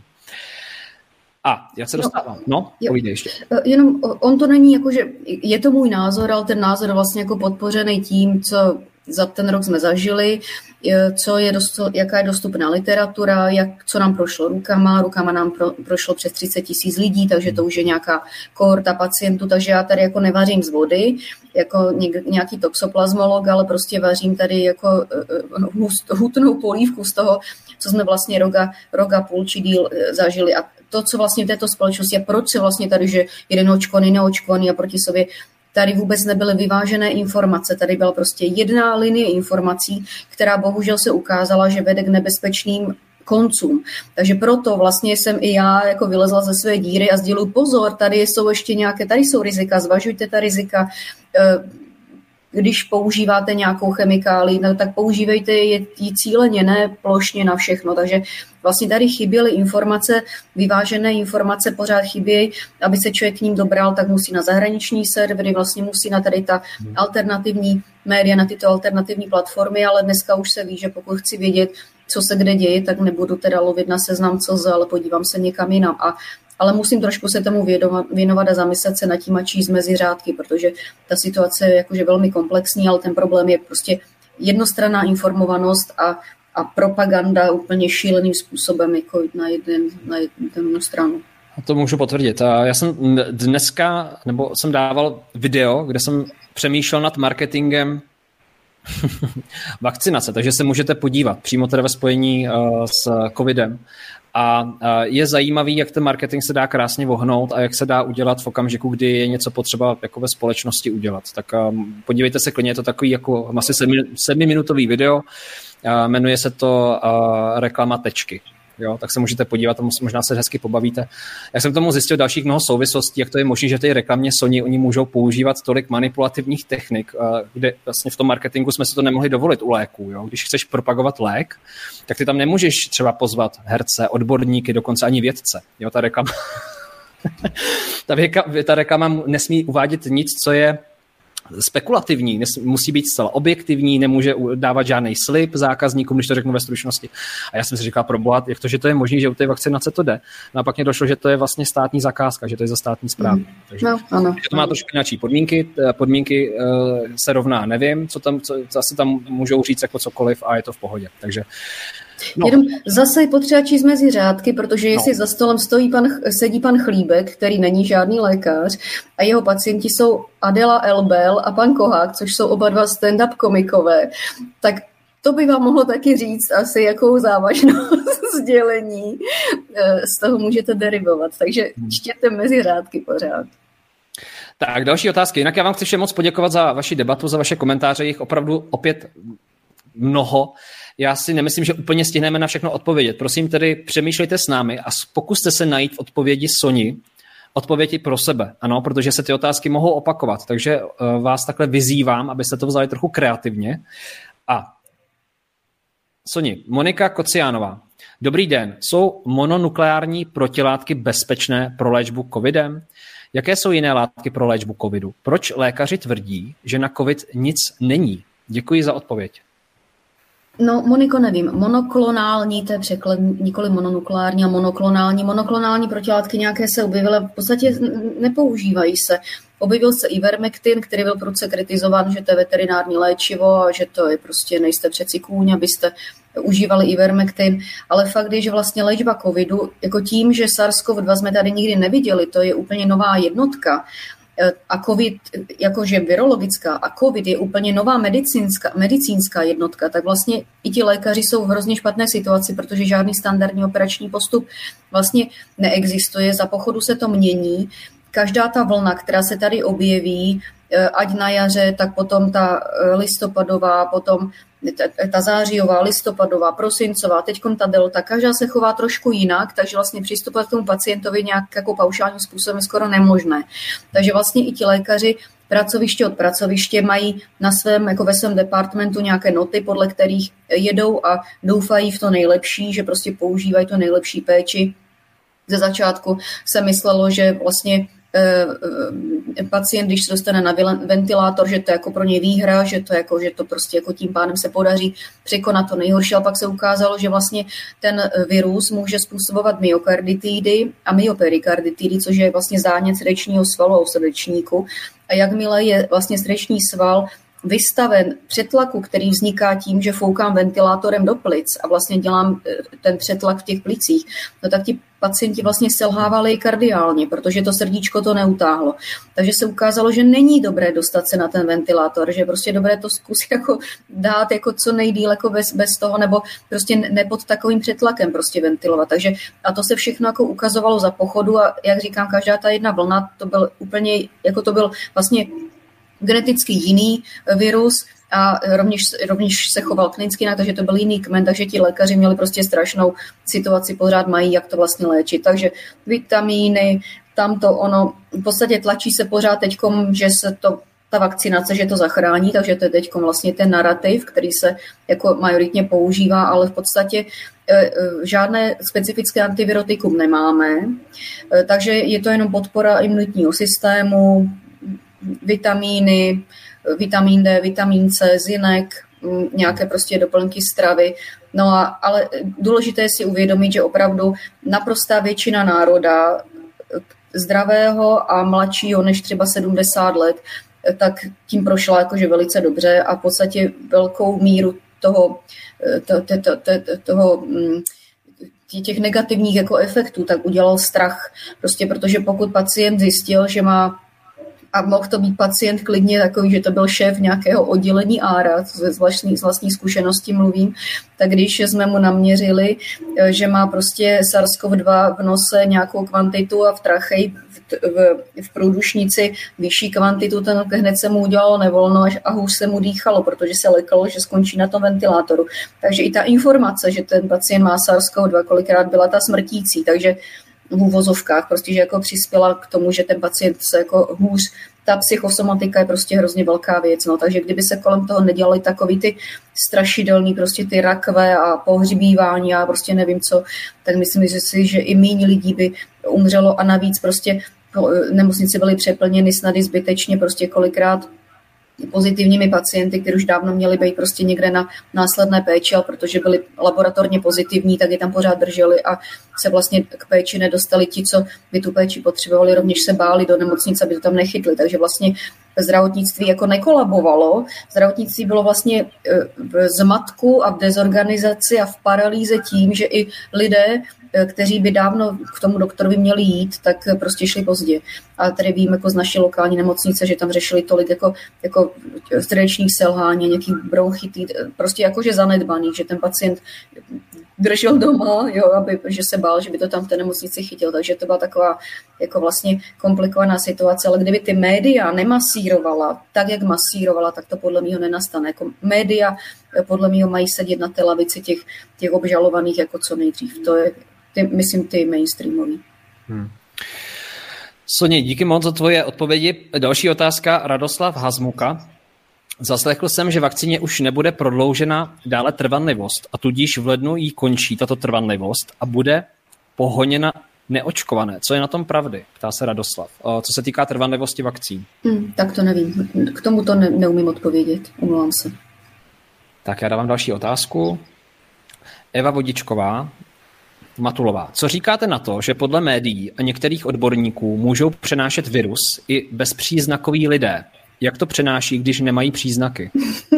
No, no, to je SARS-CoV-2, to jsme v medicíně nikdy neviděli. E, třeba to, co rozpoutalo tu vlnu na podzim, to znamená září, říjen, to byl kmen, který vlastně, že je geneticky jiný, tak poprvé popsala paní doktorka Jiříncová ze státního zdravotního ústavu, že ten genom jeho je jinak napsán tak má se za to, že se rozšířil z jednoho studentského klubu v Praze, kde oni se tak nějak jako po prázdninách prostě všichni zvítali a do jednoho kyblíku si slili ten prostě mocný driák, no a jedním brčkem, nebo já nevím, prostě všichni z toho sáli, takže se nakazili, protože někdo z nich to měl, ale protože to byli mladěši, tak jim to neudělalo vůbec nic.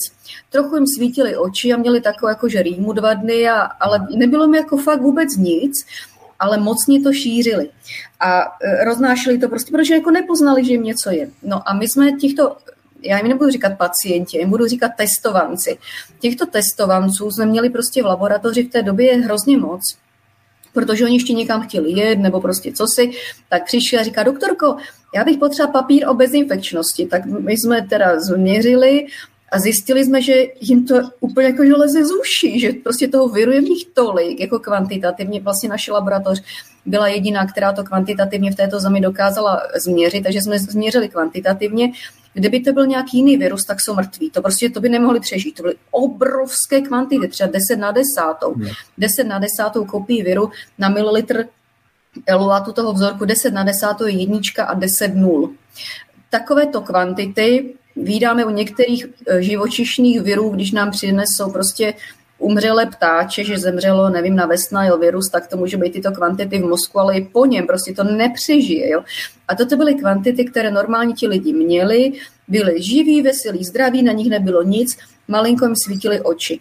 A to byl ten kmen, kterým, se kterým jsme se potýkali, e, vlastně potýkali, nebo který se objevil v září, říjnu 2020 a věřím tomu, jsem přesvědčená, že kdyby se netestovala jak o život, tak nám tato vlna úplně unikne, protože to nedělalo skoro nic, to byla taková jakože rýmička.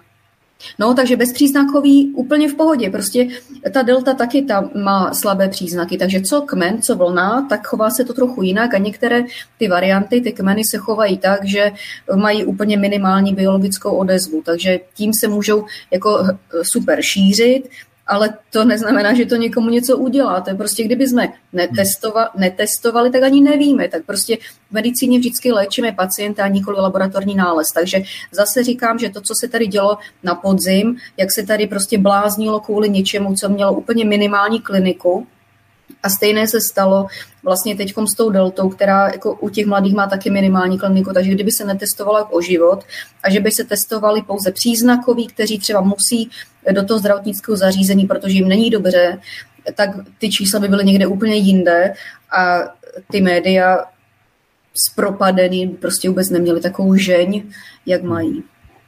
Tome, já si musím to... Oni nás... Jo. Tak my máme takový propojení telefony. Dobrý. dobrý, dobrý, to byla cenzura. To byla cenzura, už jsme to zase překonali. Tak je potřeba to dělat. Lenka Kozáková se ptá, jak je možné, že vláda rozhoduje o věcech, o kterých ví, že soud to zamítne a je jim to jedno.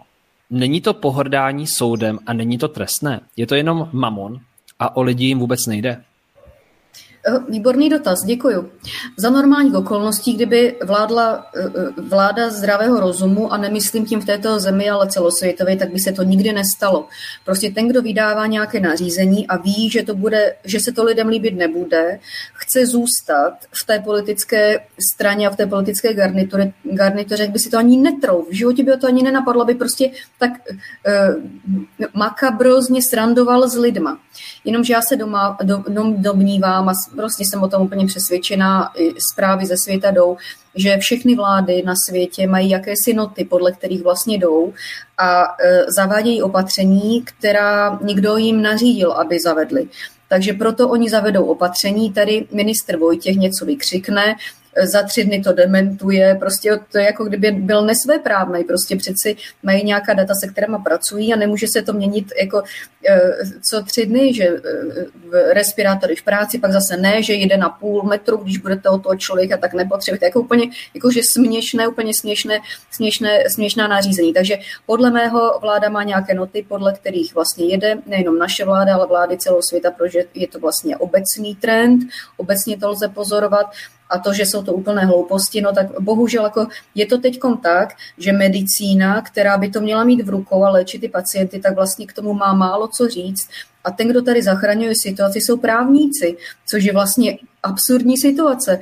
Toto má být jako, že medicínský problém se předstírá, že je to medicínský problém, ale zachraňují to právníci. A správní soud za, za, zasekává prostě jedno nařízení ministerstva zdraví za druhým. Je to vlastně situace, jako ex post za pár let si pak řekne, bože, to bylo úplně směšný, bo to bylo úplně absurdní, co se tady dělo, ale bohužel se to tady děje a jsem přesvědčená o tom, že ani ten Vojtěch by nedával taková nesmyslná nařízení, kdyby mu to prostě nikdo nepřikázal.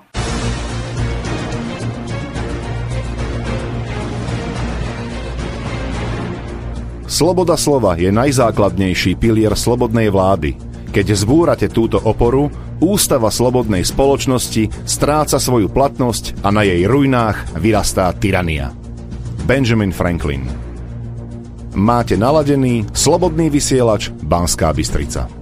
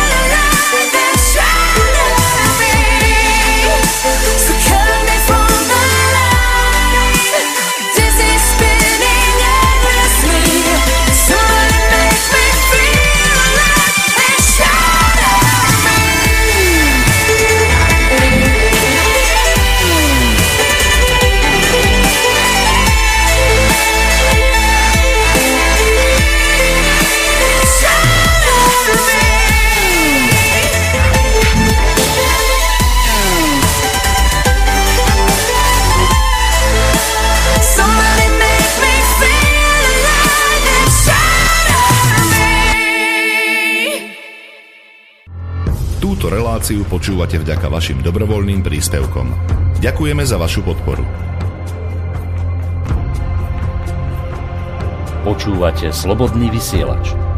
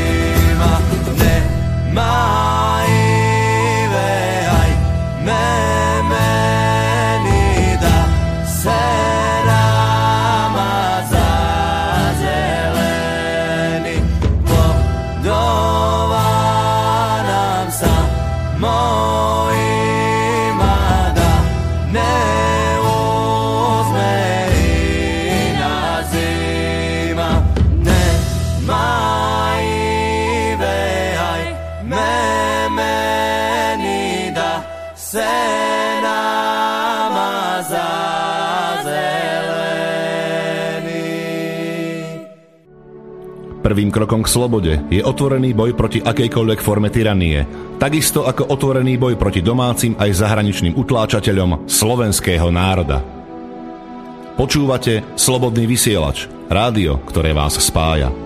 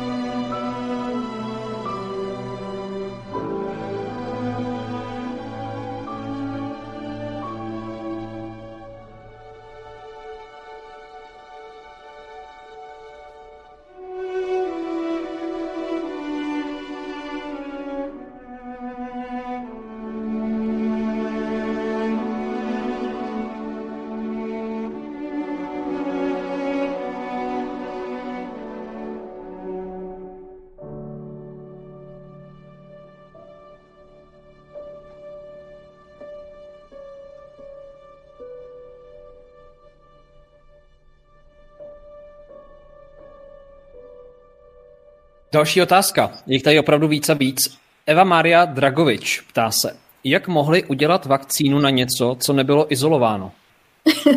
No, eh, tak eh, izolovat v virologii znamená, jako kdyby jsme byli úplně jakože eh, přesný terminologicky, tak izolovat znamená narůst to agens na tkáňové kultuře, na vajíčku, na něčem a umět jako naplnit kochový postuláty, což znamená, že vlastně to agens musí být jaksi kultivovatelné a přenositelné na další vnímavý organismus.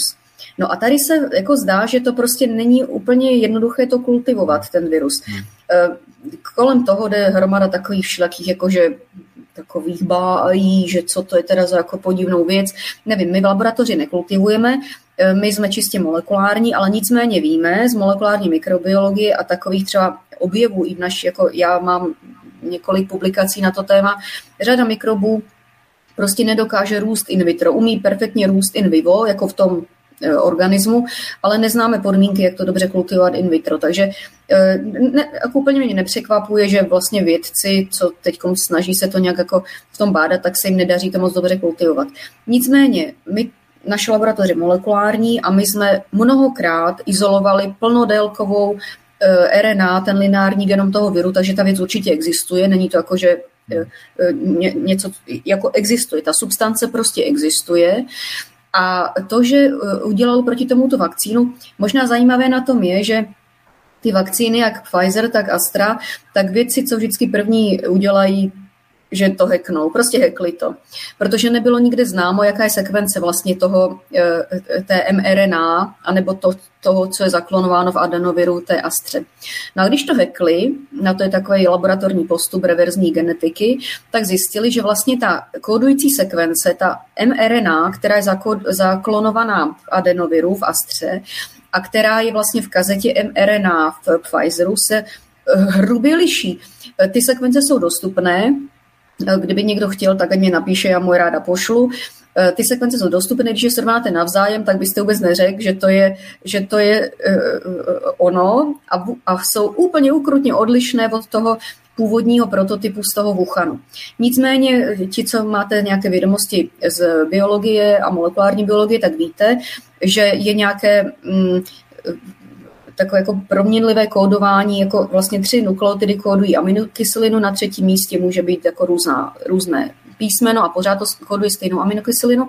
Takže navzdory tomu, že ta RNA, která je v Astře, anebo ta RNA, která je v Pfizeru, se úplně strašně navzájem liší, že byste ani neřekl, že to je že jsou to jako jedna věc, tak protein, který z toho vzniká, je stoprocentně homologní tomu proteinu, který vzniká z toho prototypu wuhanského viru.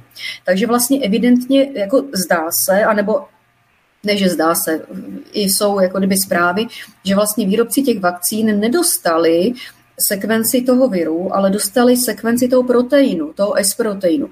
A oni si ho přeložili vlastně strojově, počítačově do sekvence RNA, Eh, je to uděláno ještě tak, aby to bylo humanizované, aby to vlastně připomínalo lidskou, de, lidskou RNA, aby buňka proti tomu nebojovala. No a eh, jak dostali tu sekvenci toho proteinu, tak to přeložili do té sekvence mRNA. Každá ta laboratoř jinak, takže Astra má úplně jinou sekvenci, než má Pfizer.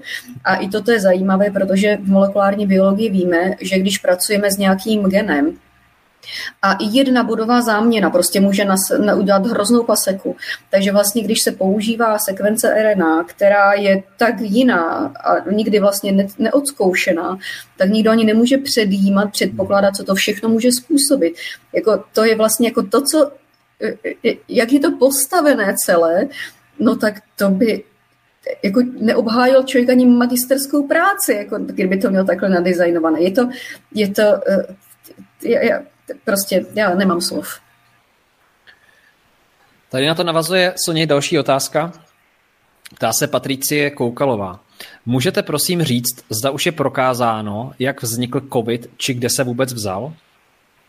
No to asi můžu říct úplně jakože dost asi přesně, protože eh, už, eh, jak jsem říkal, to bylo i na těch novinkách a novinky teda eh, dlouho zdorovaly. bohužel zase je to tak, že tu informaci nepřinesli vědci, ale přinesli to investigativní novináři, jak tady vlastně medicínu zachraňují, eh, zachraňují právníci, tak to, kde se to vzalo, tak to je vlastně jako, že eh, rozluštění eh, jde za investigativními novináři, za což teda za těm, těmto teda lidem za to patří dík. Takže vypadá to tak, že ten recept je původně z Ameriky, ve Fodetriku je laboratoř vojenská BSL3, BSL4, Biosafety Level, to je jako úroveň zabezpečení, kde se s tímto pracovalo. V roce 2014 za eh, Barack Obama administrativy se zjistilo, že experimenty, které jsou takzvané gain of function, to znamená, že eh, přidávají genovým inženýrstvím se modifikují genomy mikroorganismů tak, že se jim dávají nové funkce, které jsou ale, že se jim zvyšuje agresivita virulentnost a prostě biologická agresivita, tak byly zakázány. Obama to zakázal v roce 2014. V roce 2017 někde, to jako e, změkčil ten zákaz a některé experimenty mohly jako dál pokračovat. Nicméně e, za toho zákazu těch gain of function experimentů e, vznikla jakási cesta, tunel, dráha z Mm, Ford Detriku přes Fauciho, což je vlastně šéf eh, Národního ústavu zdraví v Americe, přes eh, společnost, která se jmenuje Eco Health Alliance. Šéfem je Peter Desek a eh, Peter Desek a jeho Eco Health Alliance úzce spolupracovali s laboratoří ve Wuhanu, kam přes tady tuto tu trubku ten penězovod a vlastně materiálovod outsourcovali, vyvedli to vlastně z Ameriky, tady tenhle ten výzkum do Wuhanu, do té laboratoře a financovali to tam. Fauci to nějakou dobu zapíral, nicméně se to hrozně řešilo v kongresu americkém a nakonec vlastně zpráva je, že to přiznal, že skutečně financovali tyto experimenty a že Eco, Eco Health Alliance to, což byla jakože non-profit organizace, tak přes ní se pasírovaly finance do Wuhanu, aby se ten výzkum prováděl. To, že to uteklo v tom Wuhanu, no tak eh, tam se zobjektivizoval ten únik. V podstatě eh, je trošku taková teorie, že možná to tady bylo už i dřív, eh, protože třeba i tady v Česku někdy vlastně na podzim 2019 byly jako, bylo mnoho případů takových jako divných respiračních virových nákaz, které nebyly dodiagnostikovány a s těžkým jako kdyby klinickým průběhem a nebyla to chřipka, No a v tom Wuhanu tam prostě e, e, zase se e, na, ti investigativní novináři zjistili, že už někdy v létě 2019 byly nějaké katastrofy v té laboratoři míněno, že tam onemocnil nějaký personál, někdo tam snad i zemřel, byli hospitalizováni. Měnila se tam na rychlo ad hoc vzduchotechnika, že tam prostě se ukázalo, že to není v pořádku. No takže to, to asi se stalo. A v podstatě, když já jsem tenkrát v březnu 2020 říkala, že e, to je laboratorního původu, protože to má ty charakteristiky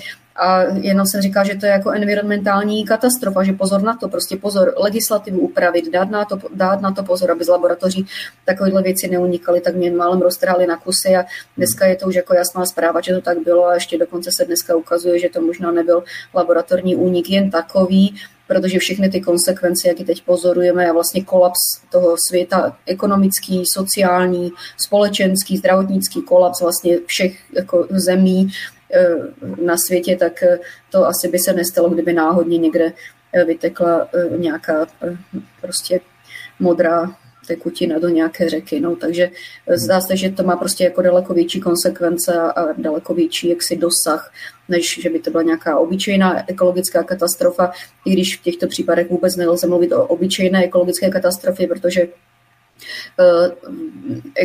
genové inženýrství je strašně daleko, syntetická genomika je strašně daleko, můžete si nechat nasyntetizovat, co chcete, není to vůbec žádný problém, je to pouze otázkou peněz a vlastně to, ten, to moje memento je, že jako nějaký šílenec prostě, jako kdyby chtěl nějakou takovouhle věc udělat a prasit, no tak dneska má všechny ty nástroje na to, aby to udělal a kdyby chtěl CRISPRovat, což je ta věc, za kterou teda eh, byla udělána Nobelova cena, nebo bude, nebo už snad už udělána, už, už to získali, tak eh, to se dá úplně volně na internetu koupit a se jenom předhání ti výrobci, co bude víc user-friendly, aby, aby jakýkoliv blbeček s tím prostě mohl pracovat. Takže v tom je prostě, jako ten obor letí dopředu, vyletěl dopředu a dýchají mu všichni, ani než na krk, ale někde na špičku ocasu a, a eh, COVID je jako jeden z následků toho. No. Ty chceš říct, Soni, že teda v dnešním světě, v 21. století, že ta legislativa a ta vymahatelnost a to omezení třeba těch lidí, kteří mají to know-how, je pomalejší než to, že ten daný člověk třeba něco namixuje, když to řeknu jednoduše, ve své laborce a vypustí to mezi lidi? No tak já jsem už někdy na jaře 2012, když jsem se tomu začala jakože věnovat, tak jsem poslouchala eh, z Ameriky, tam byla nějaká konference eh, na to téma, co všechno se dá vlastně na, na jako vlastně bylo to o eh, syntetické genomice a syntetické biologii a co všechno se dá nasyntetizovat a jakou to má kontrolu. No tak tam kritizovali, že není úplně dobrá kontrola toho, co si kdo nechává syntetizovat, protože přeci nemůžou cenzurovat a špehovat, co jaký vědec si nechává nasyntetizovávat. Nicméně eh, někdy v Dubnu, myslím, že 2020 v Nature, což jako nej, jeden z nejvyšších žurnálů v molekulární biologii, vyšel článek, že eh, vlastně za měsíc se nechá nasyntetizovat celý SARS-CoV-2 Eh, a za týden se to zessembluje, poskládá přes kvasinky a tkáňovou kulturu, takže můžete sklízet živé partikule toho viru a že není vůbec žádný problém to v laboratoři vyrobit. To je práce Švýcarsko, Rakousko, myslím, že Německa, je to v Nature, najdete to, eh, jak udělat SARS-CoV-2 vlastně za týden. No, wow. takže vlastně uh, není to vůbec žádný problém, všichni o tom vědí, že je možné si nechat nasyntetizovat kde uh, cokoliv a kýmkoliv a všichni říkají, že přeci ten vědec má jako moral, že má jako nějaké svědomí, že přeci nebude dělat takové věci. Nevím, čemu bych se smála víc než uh, této větě.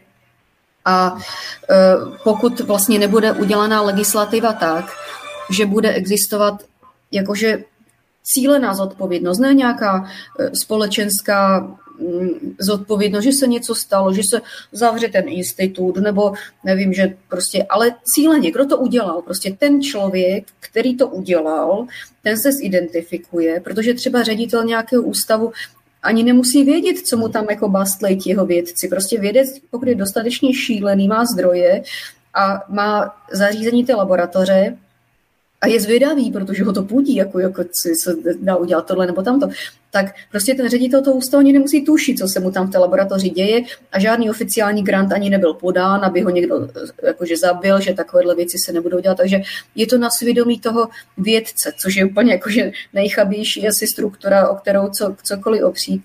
A ta legislativa vůbec jako není, jako Mělo by to být prostě tak, že když někdo takovouhle věc udělá, tak podle toho, jaké konsekvence to bude mít, kolik lidí na to zemře, nebo zvířat, nebo rostlin, nebo cokoliv, tak tak se bude zodpovídat té legislativy. A dneska je taková jako, že kolektivní vina na všechno a rozmazávání a prostě krytí a to vůbec není správně. A rozhodně není dosledovatelné, co kdo kde dělá, protože fakt, když i kdybych já šla do nějaké laboratoře kontrolovat, co někde dělají a mám v tom prostě 20 let to dělám intenzivně, tak já nepoznám, co v té kultivační lahvičce roste, když mi to někdo popíše, že to je ABCB, já nepoznám, že to je GHIE, to se nedá prostě poznat, takže je to skutečně na svědomí těch vědců a to je opravdu jako chabota jak hrom.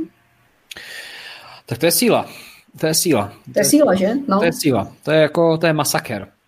Mně tak nějak trochu připadá, že se dotýkáme trochu toho čapka jo, eh, v literatuře a eh, společensky bych to připsal ke Kavkovi. No, Co se děje? No, no a všichni dělají, že to není, že všichni to neexistuje. Dělají, že, to, no. že to není. Uh, Martina tady píše takový hezký komentář. Proč vy, paní Peková, nejste poradce? Vždyť jste kapacita na nejvyšší úrovni, vám věřím. Co mi? Uh, děkuji. No určitě jako teď nepotřebuji poradce mého druhu, protože potřebuji úplně něco jiného, aby se stalo. Ale fakt je, že já jsem takový jako eh, Určitě nejsem žádný člověk, který chodí se dávat na schůze. Jako když jsem měla takový období, že jsem dělala velkou šéfovou s bílým límcem, tak jsem byla tak unuděná k smrti, že jsem malem umřela a schůze nesnáším a tak. Takže e, e, ráda samozřejmě, kdyby někdo potřeboval ad hoc poradit, tak ano, ale jako, že bych byla součástí nějakého týmu, co vždycky znamená, že trávíte svůj den na ministerstvo, sedíte na jedné schůze za druhou, přičemž vlastně ztrácíte kontakt s tou realitou. A kdybych já neměla ten kontakt s tou realitou, tak bych v životě vám nemohla říkat to, co vám teď říkám. Takže eh, teď eh, zopakuju poradce mého druhu, určitě nepotřebuji, že jsem kontraproduktivní poradce. Já bych jako tím nedovolila dělat ty věci, co, eh, co tam oni propagují. No ale zase, když někdo, jako, když nastane doba normálna, a někdo bude něco potřebovat z mého oboru, tak může, já jsem i soudní znalec jako tady v těch oborech, takže určitě můžu to jako i oficiálně všechno dělat, takže asi tak, ale, ale děkuju. děkuju. Já chci tady zopakovat, že Pokud chcete někoho dalšího na rozhovor na stránku Zákony bohatství, tak se přidejte do uzavřené skupiny na Facebooku Zákony bohatství. Vybírám své hosty podle toho, koho si zvolíte, koho odhlasujete, takže nechávám to opravdu volně plynout. Můžete se zapojit, teďka tam je anketa. A druhá věc je taková, že vysílání jsou opravdu pro všechny. Myslím si, že tyto informace jsou důležité, ať už jste očkovaní, neočkovaní, ať už jste staří, mladí, protože Sonja tady mluví něco o, o, o vlastně ze svého oboru, dá se říct, něco, co ty máš a, a pracuješ to několik let a podle mě to jsou naprosto stěžení informace pro všechny z nás. A ono se tady několik otázek opakuje, Soni, takže já to teďka trochu řeknu laicky. Máme tam malinko ozvěnu, ale řeknu to, řeknu to rychle. Soni, v té reklamní kampani eh, tečka běží informace, že očkování Možná musíš trošičku dál, dál s, tě, s tím telefonem. Ta, jo. Máme tady speciální řešení komunikační. Hele, všechno, všechno vyřešíme. Je to, hele, my si poradíme. My Češi si poradíme, vždycky jsme si poradili a bude to taky do budoucna. No, eh, v té reklamní kampani se říká a je řečeno, že vakcinace byla testována několik let a že má už předehru. Eh, co je na tom pravdy? Tady někteří lidé mi to tady skáče, se na to ptali. Eh, co je pravdy na tom, že tahle ta vakcína, která se teďka používá, má už třeba několik let testování? Že už to je jako, že to má nějaký základ, prazáklad? Uh před pár dny jsem poslouchala přednášku jednoho člověka z Ruska, který teda emigroval do Ameriky a předtím pracoval na vývoji nějakých biologických zbraní, tak to je jediný člověk, kterého jsem oficiálně slyšela to říct, ale to byla asi nějaká platforma, že eh, tyto vakcíny, eh, ty mRNA, mm, jak má Pfizer třeba, takže už jako dlouho to mají, že už to prostě jako, že, ale že to bylo jako v rámci biologických zbraní a že to určitě nebylo nikde venku.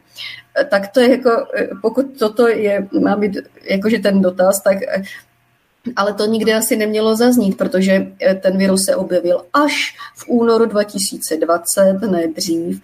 Takže až v únoru 2020 se horečně začala vyrábět vakcína, která vznikla za dva či tři měsíce. Takže aby to byly jako nějaký léta, tak to vůbec nikdo ne, nepřipustil, protože by to znamenalo, že ten virus existoval už předtím a předtím takový virus žádný neexistoval. No, takže eh, je to tak, že vlastně tady ty kazety mRNA nebo eh, ten ta kazeta mRNA to je úplně revoluční, to se nikdy nepoužívalo ani v humánně, ani v veterinární medicíně. A co se týče Astry, která teda se už vlastně jako e, vyšachovává z toho použití kvůli těm trombózám, tak Astra je založena na adenovirovém vektoru první generace, která už dávno byla překonaná. Už máme generaci druhou, která byla překonaná generací třetí, těm se říká gutless, jako bez střep, jako vykuchané ten adenovirový vektor třetí generace už nemá skoro nic ze sebe, jenom prostě pár nějakých regulačních sekvencí a nese už jenom vlastně ten transgen, který tam vlastně se vklonovává, kterou se má tvořit ten, ta bílkovina eh, toho zájmu. Ale to, co se použilo v eh, té AstraZeneca, tak z nějakého důvodu se zase všichni vrátili do jeskyní a použili tu generaci číslo jedna, která byla překonaná tím, že je nebezpečná, neefektivní a častokrát jakože velmi imunogenní a nefunguje a dokonce může rekombinovat s vaším endogenním adenovirem. Nemám jediný důvod rozumný, proč se vlastně jako vrátili k tomuto designu ta situace určitě nebyla tak emergentní, zase to jenom média šponovala, no a je to, ještě, je to nějaký jako opičí adenovirový vektor, aby nebyl tolik imunogenní, protože kdyby byl lidský, tak je jako totálně imunogenní a nefungoval by.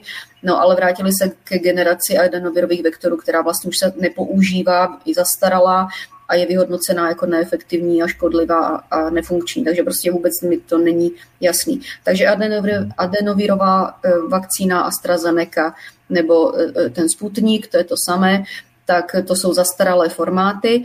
No a e, ten Pfizer je úplně revoluční, nikdy nepoužívaný. Když teda si odmyslíme tu přednášku toho pana doktora z Ruska, který teď v Americe je a dělá vlastně otevřeně mluví prostě o věcech, které předtím by asi nemohl. Oh, to jsou nálože. to jsou krásný, to jsou krásný dynamity teda. No, uh, další otázka, která je taková velmi, velmi neobvyklá, já ji tady dám od Milady, ta tady čeká na odpověď, Milada Menšíková. Jak pomoci lidem, již očkovaným, aby za sebe ten hnus dostali? Děkuji za vaši odpověď. No, uh, Problém těch vakcín je takhle, pokud se ta mRNA vakcína dostane do buněk, které se rychle dělí, což je vlastně naprostá většina buněk, tak tím dělením té buňky, tak se to z cytoplazmy naředí a nakonec se to ztratí, zmizí to samo, to prostě eh, se to zlikviduje. Problém je, pokud se ta věc dostane do buněk, které se nedělí, což jsou buňky neuronální a to jsou právě ty problémy těch různých jako eh, křečí a paralýz a však jako zhoršení amyotrofických laterálních skleróz a roztroušených skleróz a podobně, pokud se to dostane do těchto buněk, které se nedělí, tak tam může docházet k tomu, že e, prostě naskočí ty demyelinizační procesy a toho se zbavit nejde, protože to v těch buňkách je. Ta kazeta má charakteristiky lidské mRNA, takže ta buňka si myslí, že jí to patří, nebojuje proti tomu a vlastně kontinuálně vyrábí ten S-protein, který vlastně vystrkává na povrch té infikované buňky, no a tu potom rozeznává imunitní systém a destruuje. Takže to je ten problém těch autoimunitních eh, onemocnění toho neurologického druhu. Takže eh, bohužel nemám vůbec žádnou radu, jak se toho zbavit. Jediná rada je, že nic, čemu se říká posilující třetí dávka, prostě to jsou posilující, to je zase podle mého jako nějaký stand-up komik to tam musel jako vepsat, protože nevím, koho to posílí, jako po druhé dávce, kolik lidí jako bylo úplně jako, že je to hodilo do peří, tak nevím, koho posílí třetí dávka, tak prostě moje rada je jenom jako, pokud máte už jako za sebou eh, nějakou, tak už další, prostě do další nejít. To, jako to riziko prostě vůbec nemá, jako ta infekce není je, ta infekce je mírná a vůbec to není nic tak dramatického, co by vyžadovalo vlastně riskování mnoho let prostě problémů, pokud je vám málo, prostě ještě máte před sebou hromadu let života a je zbytečný. To, jako to je úplně zbytečné. Děkuji moc, Soni, za tvoje odpovědi. Lidi tady píšou hezké komentáře, že moc děkuji za, za tvé názory a za to, uh, že jsi takhle sdílná s námi v tomto vysílání. Já se tady prokousávám dalšími, dalšími otázkami, dalšími komentáři a hledám otázku. Je to tady opravdu velké množství komentářů. My vám moc děkujeme. Samozřejmě všem vám moc děkujeme za vaše komentáře, za, za, za to, že sem píšete, že sledujete. A pevně věříme se Soňou, že je to pro vás přínosné a že dostáváte informace z, zase z jiného eh, doušku, z jiného hlediska. Ono si to pomalej, už se mi to tady trochu pomalej načítá, víš, Soně. Zatím mě můžeš říci a ostatním, jak ty si myslíš, že se bude vyvíjet situace společensky do konce roku v rámci toho, co teďka je. Jak to ty vnímáš? Kam myslíš, že to spěje třeba teďka ke konci roku a na začátku nového roku? No, eh, já se domnívám, že pokud eh, by vláda přitvrdila tím, že budou, budou omezovat lidi, že nebudou moc do práce, pokud nebudou očkovaný, nebo budou neustále eh, prudit tím, že musí se neustále testovat do kolečka, že student nemůže na kolej, protože ho musí testovat nebo se nechat očkovat, že začnou eh, očkovat nebo prostě je napadne, že budou očkovat děti, tak já se obávám, že toto způsobí, že lidi půjdou do ulic a že to nedopadne pro ně dobře. Takže i možná můžeme pozorovat, že tady vlastně to, co dělá naše česká vláda, je vlastně ještě poměrně umírněné ve srovnání s tím, co dělá vláda v Austrálii. V Austrálii je naprostý fašismus. Eh, Nový Zéland naprostý fašismus, Británie, Itálie. Možná jste zaregistrovali, že Italové šli do ulic, protože jim řekli, že k 15. prosinci nikdo, kdo není očkovaný, nesmí do práce. Toto jsou vlastně jako věci, které potom už vlastně ta trpělivost těch lidí přeteče a už se, a, a už se jde do ulic. A to je asi to, co se stane, pokud vláda prostě eh, nenaskočí na... Myslím, že pan imu, eh, doktor imunolog, imunolog Šinkora říkal, že potřeba se na to dívat jako na běžnou respirační nákazu. Já se domnívám, že je potřeba vzít tento směr, eh, úplně to ignorovat a vlastně pouze ten, kdo bude skutečně nemocný, tak dostane, eh, se mu dostane nemocniční péče a žádné tady lockdowny a nějaké policejní trasování a podobně. Pokud budou prostě ty lidi napínat, tak ti lidím to vrátí. Prostě jako nikdo není tak splachovací, že by si vlastně jako nechal takhle, takhle kálet na hlavu.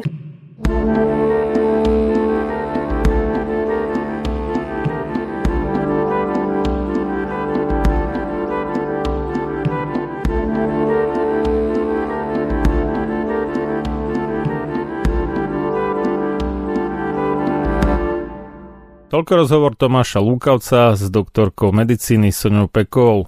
Keďže táto relácia aj v premiére šla zo záznamu, prípadné otázky, názory, pripomienky, námietky a ďalšiu spätnú väzbu. Ak ste aj napísali na štúdiový e-mail, prepošlite prosím na sam sebe lekarom zavinač gmail.com alebo ak chcete po anglicky gmail.com. Ak si myslíte, že naše vysielanie má zmysel a prínos pre vás či iných ľudí, vašich blízkych či vzdialených, a ak máte niečo na že chcete nás v našej tvorbe podporiť, môžete jednak poukázať 2% z vašej dane z príjmu na slobodný vysielač alebo na moju činnosť pod značkou Sloboda v očkovaní, keďže mňa slobodný vysielač za tvorbu týchto relácií neplatí.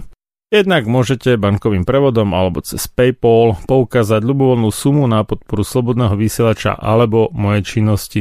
Podrobnosti nájdete na internetových stránkach www.slobodnyvysielac.sk respektíve www.slobodavodskovani.sk Za akékoľvek prípadné príspevky vopred srdečne ďakujeme. Moje meno je Marian Filo a prajem vám pekný nový týždeň a do skorého počutia. Táto relácia vznikla za podpory dobrovoľných príspevkov našich poslucháčov. I ty sa k ním môžeš pridať. Viac informácií nájdeš na www.slobodnyvysielac.sk Ďakujeme.